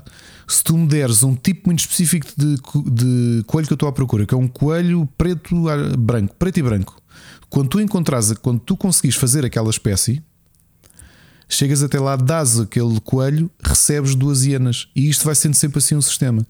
Ao mesmo tempo, tens uma zona de adoção que todos os dias é atualizado com cinco uh, animais novos que podem trazer também variantes diferentes dependendo do quanto evoluíste e, como é, qual é, que é a tua popularidade. Podes de repente ter acesso a algumas, algumas variantes de cada animal mais raras e depois é uma questão de probabilidades. Tu ires para o nursery, construís nurseries, construís berçários e começares a acasalar eh, bebés e depois tens uma, uma zona de, de clonagem. Por exemplo, tu queres, depois essa parte completamente louca que é, se quiseres experimentar o que acontece se cruzares uma cobra com um coelho, se dá um animal, se dá um animal e, depois pode dar um animal, um snake habit, ok? Depois tens o animal em, em exposição. Para além disso, na parte da engenharia genética, podes clonar. Imagina que tu tens uma variante de um coelho que é muito rara, que, pá, que tu precisas de sub, uh, subvariantes muito difíceis de encontrar. Podes pegar nele e cloná-lo. Aquilo demora de 6 dias de jogo e ficas com mais um para poder acasalar, sair macho ou fêmea. Ok? É sempre nesse sistema. Pá, houve a complexidade deste Tycoon, já viste? E muito simples. Parece-me mesmo complexo. Houve até outra é coisa. Para cada profissão, tu quando colocas anúncios na, nos jornais, podes ir para as redes sociais uh, anunciar, e cada profissão tem até uh, seis tipos diferentes de trabalhador para cada lugar, com níveis diferentes, inclusivamente, níveis de eh, literalmente levels que eles podem ir ganhando ou podem vir de base já com muita proeficiência a fazer determinada coisa. Rui, está espetacular, digo-te. Uh, enganadoramente simples, é dos melhores tycoons que eu joguei em muito tempo e tu sabes que eu jogo muitos tycoons. Ok? Portanto, se querem uma sugestão de um jogo completamente escondido e que agora percebo porque é que vendeu tanto, é este Let's Build Azul está à venda na Epic e no Steam. Ok? E depois, obviamente, uhum. Rogue Legacy 2. Eu sou um grande fã do primeiro. Este Rogue Legacy 2 é, um, é, é quase uma versão estendida e melhorada, eh, especialmente a nível visual, deram um salto muito grande em relação ao primeiro e é muito, muito bom, não é, Rui? Eu já sei que tu também estás a gostar muito. É como tu sabes, eu, eu sou a pessoa que mais me contradigo, que é uh, jogos de estúdios que eu não gosto, eu compro. Jogos de géneros que eu não gosto, eu compro. Portanto, porque lá está, não faço questão de os receber para pa testá-los, porque é um género que eu não gosto, que é os roguelikes. Mas depois tenho altamente curiosidade de os jogar quando eles são uh, apelativos. E este, este Rogue Legacy faz-me lembrar um bocadinho o que eu sentia pelo Hades. É, eu vi-te dizer que é, que é o só mais um, só mais um descendente, é, não é? Só mais um descendente, porque a, a continuidade tem uma linha continuidade que é morte da personagem, tu segues com, com, com o seu uh, descendente, uhum. Uh, que são sempre três à escolha, que têm características herdadas, não só uh, poderá ser da personagem que morreu diretamente, ou de, de, de, dos teus ancestrais, tudo aquilo que tu descobres, ou seja, habilidades especiais. Vai, passa no ADN, vai rodando, né? ou, ou calhas, dependendo. Outros descobres, tu escolhes aquela linhagem diferente, depois mistura classes. Basicamente, estamos a falar de classes de personagens. Pode ser um guerreiro, um paladino, um, um arqueiro, um feiticeiro, né? As genéticas de anões gigantes, sei lá, as personagens variam tanto. E, já, e, e são builds pré-feitas, porque tu sabes, epá, este, este, este, tipo de personagem eh, tem boa probabilidade de avançar bem. Portanto, por exemplo, eu descobri, eu, eu gosto de guerreiros, mas descobri um arqueiro que tinha uh, a seta fazia fogo, portanto dava uh, damage over time. Além disso, uh, tinha vampirismo, ou uhum, seja, cada então, vez que eu matava é, um inimigo eu recuperava energia. Então era brutal e avancei muito com isso. Só que o jogo é um jogo de plataforma, já agora uh, 2D. É um action com platformer com um aspecto Metroidvania. É, os mapas têm uh, Metroidvania, não é? Só que são aleatoriamente, não dá para fixar nada. Tens as salas fixas, conheces eventualmente de uma run para outra. Pá, eu ainda não consegui avançar, eh, já estou forte, já tenho horas de jogo, mas não consigo chegar ao primeiro boss porque não, em primeiro lugar não me deixa entrar na porta do boss e ainda não percebi o que é que é para fazer. Não sei se já descobriste. Tens, tens, os dois candelabros, não é? Eh, que tu acendes. Tens os dois candelabros que não, yeah. não só lá para acender um de cada vez. Depois tens certas zonas que só. Uh, uh, ah, depois lá está, tens habilidades permanentes. É, que ficas mesmo que morras. É o que eu gosto disto nesses jogos, que é não deitas para o lixo tudo. Começas tudo de novo, mas estás à partida mais a, a forte, até porque tu fazes todo o dinheiro que tu ganhas, uh, tu fazes a evolução num castelo, não é? Vais a, a, abrindo classes e, e, vais melhorando as estatísticas permanentes da personagem. Isso para mim é fixe. Cada nova run, teoricamente, estás mais forte. Um, e tu que não jogaste, e, não jogaste o primeiro, pois não? Não joguei Mas primeiro. tu viste o salto, para... o salto que deram de um para o outro a nível de direção artística? Eu vi os é, vídeos é... do primeiro, sim, temos de produção, valores de produção, acho que está muito bonito, pá, está muito o bem O primeiro feito. também foi um sucesso brutal de vendas, não é? Foi mesmo, mesmo uhum. um sucesso tremendo. Uhum. Uh, mas é, é, é, é, para mim é dos grandes jogos deste ano, sinceramente. Eu tinha gostado muito do primeiro, foi dos primeiros indies em que eu. Não foi dos primeiros, não, uh, mas calhar dos roguelikes. Mas ver, há, há, quantas semanas que eu ando a falar neste jogo? Uhum. Tipo, temos que jogar isto, temos que jogar isto. Este fim de semana uh, vi que tinha o cupom por causa da, da nova, da nova campanha, né? De, como é que se chama-se? O novo festival da Epic, whatever. É que me deram, já nem me lembro quanto, 10 euros de Val de voucher para gastar. O jogo ficou 12, portanto, quem quiser comprar. Um, Olha, eu paguei 20 para ficar com os dois, com o cupão. Com os dois? O, okay. Porque o Let's, Let's Build custa 15, fiquei com 4, 4 euros de desconto, portanto valeu bem a pena. Yeah.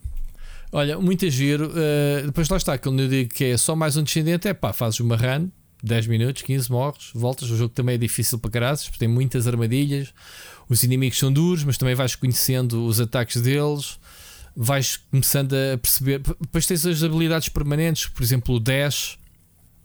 Não sei se já faz isso, fazer dash entre plataformas ajuda imenso. Uh, a seguir, há umas botas que provavelmente dá-te maior impulso para chegares a umas, umas áreas em que as coisas estão. Sim, sim. Uh, Ficas com o salto, um salto mais alto. Uh, tens imunidade aos picos, eventualmente, mas isso, isso, já são aquelas escolhas que tu fazes dentro do jogo, que é escolhes uma coisa ou outra, né? Pá, e o jogo é muito giro, é muito divertido. Um, e é daqueles jogos que vais investindo o teu tempo a melhorar as habilidades sem te importares em avançar muito. E eu gosto disso. Morri, é pá, yeah, ok, morri. Siga, estava a gostar desta personagem, morri. Pá, apesar de me aparecer uma variante, se calhar ainda mais fixe. Ou uma coisa qualquer. Já começas a conhecer eh, as builds também, ou as habilidades, o que é que elas fazem, se te interessa ou não. Se com, da forma como tu gostas de jogar, uh, é fixe. Há, há, personagens, por exemplo, guerreiros que só atacam parados, outros em andamento, uh, pode ser uma vantagem e desvantagem. Enfim, muito giro. Até o cozinheiro. Já jogaste com o cozinheiro? Não joguei com o cozinheiro ainda. O, o cozinheiro anda com uma panela uh, que basicamente disparam para ti, tu atacas o, o, fazes repostas o tiro, portanto, contra o inimigo. Portanto, uh, devolves o projétil, basicamente. É muito giro, tem coisas muito giras uh, o jogo. Portanto, fica aqui. Já entrou para a minha lista de um dos meus favoritos do ano. Portanto, não é muito difícil. Isto ainda há tão poucos jogos uh, até nesta altura do campeonato. A nível geral, não é da Nintendo, atenção. Tem muitos jogos para ser lançados até ao final do ano. e então. E então é isto. Este jogo é mais uma. Eu acho que, curiosamente, este jogo até nem é para a Switch. Pois não. Ou há? Pá, tem todo o ar de não, haver. Eles disseram, é, pá, este jogo não tem capacidade para correr na Switch, pensaram eles. Não, acho que isto tem todo, todo o ar de ser um excelente jogo para se jogar na Switch. Pois tem, mas eu acho que não saiu para a Switch. Não. Porque não. Portanto, Jorge, olha. Mas para o ano deve sair. Versão box. Estou a brincar, estou a brincar. Este jogo tem todo o ar PC de. Olha, Xbox. Este, é este PC Xbox. Gostava de o jogar na, na Switch, por uhum. acaso. Mas tens o primeiro Olha, eu não sabia que este jogo tinha sido. Tinha, lá está, estás a ver. Este jogo saiu a 28 de Abril deste ano, teve dois anos em Early Access, desde 2000, agosto de 2020 em Early Access. Epá, eu para mim não dá, mano. Como é que tu vais comprar um jogo na altura e jogá-lo dois anos depois? Ou melhor, jogá-lo, né? porque tu compras o jogo para jogar na, no momento e passar dois anos é que tens a versão completa e ainda vais voltar a pegar no jogo. Estás a ver? É aquilo que eu estava a dizer com o Via Rising. Tem um ano de Early Access, pelo menos no plano deles. É pá. Early Access é, é mau. Pronto, o jogo é final, é o que interessa. Um, tu só jogaste isto. Eu, eu joguei mais. Pronto, lá está. O View Rising, estávamos a falar há bocado. É um jogo de sobrevivência com uma temática de vampiros, ok? É como se fosse o Valen uh, de vampiros. Tens clichês todos, ou seja, tu de dia tens que fugir ao sol porque és queimado, tens que andar nas sombras ou andares a fazer a tua vida de noite tens que beber o sangue, nem que seja de ratos ou dos inimigos, para recuperar a tua energia, mas também podes usar habilidades especiais. E depois tens o objetivo típico: apanha, bater, apanhar pedras, uh, matérias-primas, árvores, uh, pá, whatever. Construís um castelo, mas um castelo gótico, mesmo mal hardcore. Tipo, o Cunha já tinha um castelo bem fixe, cheio de mecanismos, uh, cenas para para cortares madeira e transformares em tábuas, transformares a pedra em, em, em mineral bruto em, em, cenas refinadas, lingotes de aço de vários materiais. Uh, tens até sarcófagos que podes uh, aprisionar humanos e tornar os teus escravos. Estás a ver? Esse tipo de okay. cenas. Podes transformar em lobo, mais tarde tem árvore de talentos. O jogo está bonito, parece a mecânica assim, a ação tipo Diablo, assim, meio isométrico. Apesar de controlares com o WASD uh, eh, e rodas a câmera livremente. Uh, sei que podemos apanhar montadas e andas de cavalo lá para a frente. E o jogo tem um mapa gigante. É daqueles jogos em que tens que escolher um servidor uh, porque tem PVP, podem destruir o castelo. Lá está, lembras-te do Valen. É um jogo que tem alguma persistência se, se jogares no mesmo servidor o servidor onde o pessoal estava a jogar, acho que era mesmo roleplay e respeitava-se, portanto não havia ataques e isso. Um, coisas que eu me lembro. Tem bosses que eu não cheguei a ver muito fixe, em que tens que juntar a malta para ir matar os bosses, coisa que também vimos no Valen. O que é que eu me lembro mais? Epá, acho que é basicamente isto: é um jogo cheio de clichês de vampiros. Um, de sobrevivência é a base do jogo e construção de, de, do teu castelo. Portanto, é isso. Está giro. Joguem. Uh, tem um vídeo também no, no canal da live que eu, que eu fiz, portanto, se quiserem ver. Uh, por fim, o outro jogo que eu joguei que saiu esta semana foi o Dolman. Tu também tens o jogo, instalaste já sim. ou não? Ainda não joguei. É, basicamente, o Dolman é um Souls-like, mais um Souls-like de, de tema de ficção científica. Portanto, controlas um guerreiro num planeta. Uh, controlas uh, não só uma espada uh, ou armas de melee como um escudo, como também tens pistolas. Portanto, há ali uns combos que podes usar pistolas com, por exemplo, com, com munições de, de, que congelam os inimigos e depois bates-lhe com as espadas eles congelados. Portanto, fazer assim umas combinações.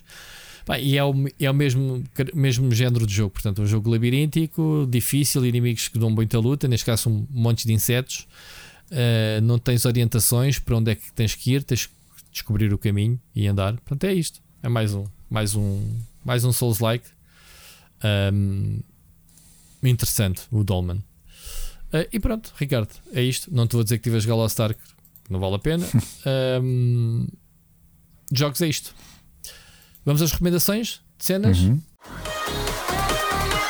Recomendações. E então, uh, esta semana uh, acabei de ver o Star Trek Packard, é muito bom. Tens que ver o resto uhum. do Star Trek tudo para ver. Uh, Caba ficha. Ouvi dizer que a terceira season é a última, portanto, o senhor já não vai para, para novo, né? portanto, não se pode esticar muito. Uh, Vi o Upload 2, mas só dois episódios, Ricardo. Não me bateu nada, mano. Não sei. Sim, está é menos. sim, está menos interessante que aqui estás no ativismo, não é? O segundo, a luta contra, o, contra a empresa do Upload. Sim. Uh, acho que ainda tem ali mas, algumas boas piadas. Sim, não, não, tem o mesmo não punch.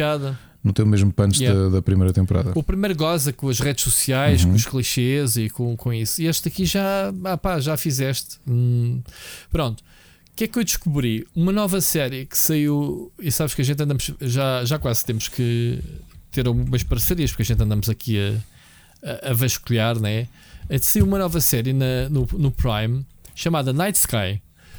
Um, eu acho que é nova, é uma série de 2022, portanto, eu acho que a série. Uh, pronto, o primeiro episódio foi 20 de maio, portanto, yeah, é, é novíssima. Eu chamo-me a atenção, estava em destaque, fui ver, porque era com o J.K. Simons, pá, que se te lembras, é o. É o, é o, o J.K. Como é que se chama-se? Do Spider-Man? O, o J.J. Jameson. J.J. Jameson uh, do, do, do Spider-Man um, e com a Cici Spacek, que era a Carrie. Lembras-te da Carrie? Uhum. Uh, já velhinhos, portanto, dois atores séniores.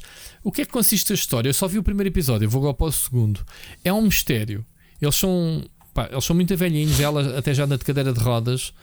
Um, só que eles têm na cave do seu celeiro, lá no, na, na, casa deles, o acesso a uma cena qualquer que eu não sei. não, não, vou dar spoiler porque eu também não sei, ainda não percebi o que é que é a série. Em que eles têm acesso a outros planetas, uma viagem interestelar, acho eu, porque não mostram. Eles veem planetas e estrelas. E é uma série, é, uma, é um segredo deles. Só eles é que sabem daquilo. Eu estou com muito medo de envelhecer e morrer e não passarem o segredo a outras pessoas que mereçam deslumbrar-se com aquilo que eles têm deslumbrado ao longo da vida deles descobriram aquilo. Dá-te curiosidade? Não. É isto, hum. sério, para já. Não sei qual é que é o mistério. Para a semana eu vou continuar a ver e para a semana, sem spoilers, vou tentar uh, dar-vos. Eles têm um segredo numa cave que é isto: uma cena, não sei se é de ficção científica, se vão ter com extraterrestres, não faço ideia. Uh, vêm estrelas e há a cena é: há lá uma porta que eles nunca se atreveram a abrir. Pronto, eu acho que é um dos mistérios, portanto, não sei. É isto, basicamente, que eu vi, Ricardo. Tu tens coisas. Tenho. Uh, Love, Death and Robots, ainda não acabámos de ver, mas uh, o tempo livre que, é que temos tido, season, é, é? o tempo livre que temos tido é para ver uh, as curtas deste ano. Temos uma continuação de uma curta da primeira temporada uh, que tem aqui a sua ah. sequela, o que é interessante.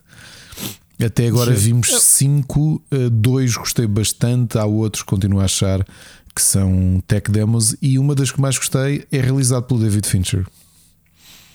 Ok. Ok. Mas ele anda a fazer animação agora? Ele acho que até tem sido executive producer do, da antologia. E há um que é Mas é realizado. O episódio dele é, é de Mindfuck, para não variar? Hum, nem por isso. Não, não, okay. não, mas é, um, é uma boa curta, apesar de tu saberes mais ou menos para onde é que aquilo vai. Uh, uhum. O personagem principal é voiced pelo Troy Baker. Ok. Ok. Troy Baker. Love, Death okay. and Robots, não, acho que não, não necessita de explicações nem apresentações. Vejam. A segunda temporada de Dollface, uh, de, na HBO Max. Já nós tínhamos aconselhado a primeira aqui há uns meses. Continua com aquele. não é bem breaking the fourth wall, mas esta forma uh, diferente como a série aborda aqui a vida da, da Kat Dennings e do personagem dela. Neste caso, parece começar a encontrar o caminho dela na segunda temporada, depois dos uh, problemas de amor uh, e, problema, e desilusões. Portanto, é uma série de comédia, como se sabe, tem aqui uns um, umas situações um bocado freaks. Três anos depois da primeira temporada, finalmente estreia uh, a segunda e foi cancelada no final, do, no final da segunda temporada. Portanto, a história vai ficar por aqui, infelizmente. Uma das grandes surpresas que tive este fim de semana, o meu filho viu primeiro e ele não chegou a esperar por mim e eu, eu fui ver logo a seguir e ele viu comigo. Disney, Disney Plus Chip and Dale Rescue Rangers é simplesmente genial. Ok, eu sou fã do, do, da série de animação original e dos videojogos que fizeram na NES. Adoro. São grandes jogos de plataformas, action platformers. Este filme é completamente meta e tem uma quantidade de camadas de. Espera lá, isto é Roger Rabbit? Ah, não, é, é 3D. Não, não, okay. não, não. É live era... action com desenho animado por cima, ok? Eu sei, mas é desenho animado. Ah, tem 2D e 3D. Sim. Uh, e a cena okay. do 3D, eu não vi o trailer, portanto, eu quis ir completamente tábula rasa a ver o filme e, e a explicação de porque é que cada um deles, um é em animação tradicional e o outro é CGI, uh, está explicado no filme é genial, a sério. É que tem tantas camadas de, até de, de, de, Já tenho saudades de um Roger Rabbit, por acaso. De humor, e aparece o Roger Rabbit também. Uh, camadas do humor uh, da própria indústria. Eu acho que a parte mais interessante do Chip and Dale Rescue Rangers é uh, a quantidade do humor que tem sobre a indústria, sobre a Disney, sobre o cinema de animação. Acho que aparece no trailer, não é surpresa. O Sonic entra neste filme. Já sabias disso? Não, estou a ver aqui um Peter Pan velho Ainda não vi. Uh, o Sonic entra. Uh, não vejam o trailer, não vejam o trailer, por favor. Vão simplesmente mergulhar no, no filme. É completamente meta. Ok? Isto é o Chip and Dale anos depois da série ter sido realmente cancelada em 93. A série de animação pela Disney. Ok? E é como okay, é que foi a vida deles, porque é que foi cancelada, como é que é a vida deles no mundo real. Mas isto é um filme ou é uma série? É um filme. É um, é um filme feito para a Disney Plus? Sim com o Andy Samberg a fazer de Dale, ok? Uh, e o John Mulaney a fazer de Chip. O J.K. Simmons também entra, ainda agora falaste nele. Uh, hum. E a quantidade de cameos que este filme tem, até de personagens de tudo o que é marcas. Olha, o Sneezy também entra, já estou aqui a ver. Rui, a sério, hum, vê. Vê porque É muito, mas muito, muito, muito, muito bom. Epá, tu tens de estar atento e olhar tudo à volta. Cartazes, coisas estão escritas, vais-te rir com, com a quantidade de, de easter eggs que, referências. Que, e referências yeah. que o filme tem. É mesmo, mesmo muito bom. Ok. Muito bom. Fiquei curioso. Normalmente eu, eu passo filmes de animação, não sei, eu tenho. Tenho uma cena, mas fiquei curioso com este. Ou por acaso andei à procura do Sonic no fim de semana para ver e ainda não consegui ver o primeiro. Uh, tão pouco o segundo, obviamente. Muito bem, Ricardo, mais alguma recomendação para fecharmos Tenho uma recomendação, continuando estranho. aqui a recomendação da semana passada, que foi o podcast uh, Boca de Trapos da Mónica Moreira. Mónica Moreira tem outro podcast, esse em inglês, apenas de. Okay. Entre, aliás, apenas não, também de entrevistas, mas em inglês, chama-se More Than Words. Está uma versão também em, em vídeo no YouTube. E, e, tem convidados eh, de peso. Tem o Lloyd Kaufman, o criador da Trauma, criador e realizador da Trauma, é um dos grandes. Uh, um dos grandes nomes do cinema independente, não é? que tem agora, vai ter agora o Toxic Avenger, que vai ser o, o Peter Dinklage que, que vai interpretar o papel. Tem, por exemplo, o Dino e, o que vou tentar dizer o nome Yellowsick, que é o novo vocalista dos White Snake, da histórica banda. Tem o Jeff, o Jeff Scott Soto, também um, um histórico músico. E portanto, tem aqui uma série de, de personalidades interessantes. Uh, e está no YouTube, tem a versão vídeo, tem também a versão podcast. Uh, tem tem a poucos episódios, é a única crítica. No outro dia estava a dizer isso à, à Mónica, só tenho pena que tenha poucos episódios. Mas isso é uma crítica uh, de elogio, que é devoraste tudo e não há Sim, mais. Não há mais, mais. Não é? aliás, yep. Já, a Mónica já tinha comentado que havia uma banda que ela entrevistou que, que, que ela até me disse na altura é mais uma para cá do abismo e eu disse-lhe é sim senhor e há de aparecer, neste caso vai ser na segunda temporada e eu não conhecia e conheci porque a Mónica os entrevistou. Portanto aproveitem, passem por lá. É um podcast de entrevistas muito bom em inglês com personalidades, a maior parte da música mas não só. E, e é isto. Espetacular. Uh, fiquei curioso, vou, vou ouvir ou vou ver. Vais, vais ouvir. A, a, desvantagem de podcasts com vídeo é isso: é que as pessoas depois não ouvem, querem ir ver, que é muito mais interessante a ver pessoas. Por isso é que a gente não faz a versão do Split Chicken em, em vídeo, porque senão as pessoas depois deixavam-nos ouvir, querem nos ver. Exato. Não é? Eu sou professor de ti, Ricardo. Não, não, e agora... cabelo pantene. Não, eu estou de pijama. e de pijaminha. Estou de pijaminha, estou. Pronto. Muito bem, olha, queremos quer não, uh, tomem lá mais 3 horinhas de programa, muito estranho. Provavelmente só se vão, se vocês refinarem isto tudo muito bem, 5 a 10 minutos de programa é Tanto, é muito. Dás para aí 4 é? minutos e, de programa. Tem a ver com as recomendações que fizeste ainda agora aqui, portanto, mais que isso. Portanto, malta, uh, a gente não faz devoluções de tempo, temos não. pena se chegaram até aqui. Uh, mas pronto, espero que tenham gostado. Ricardo, ouvimos para a semana. Ouvimos um grande abraço. E um abraço.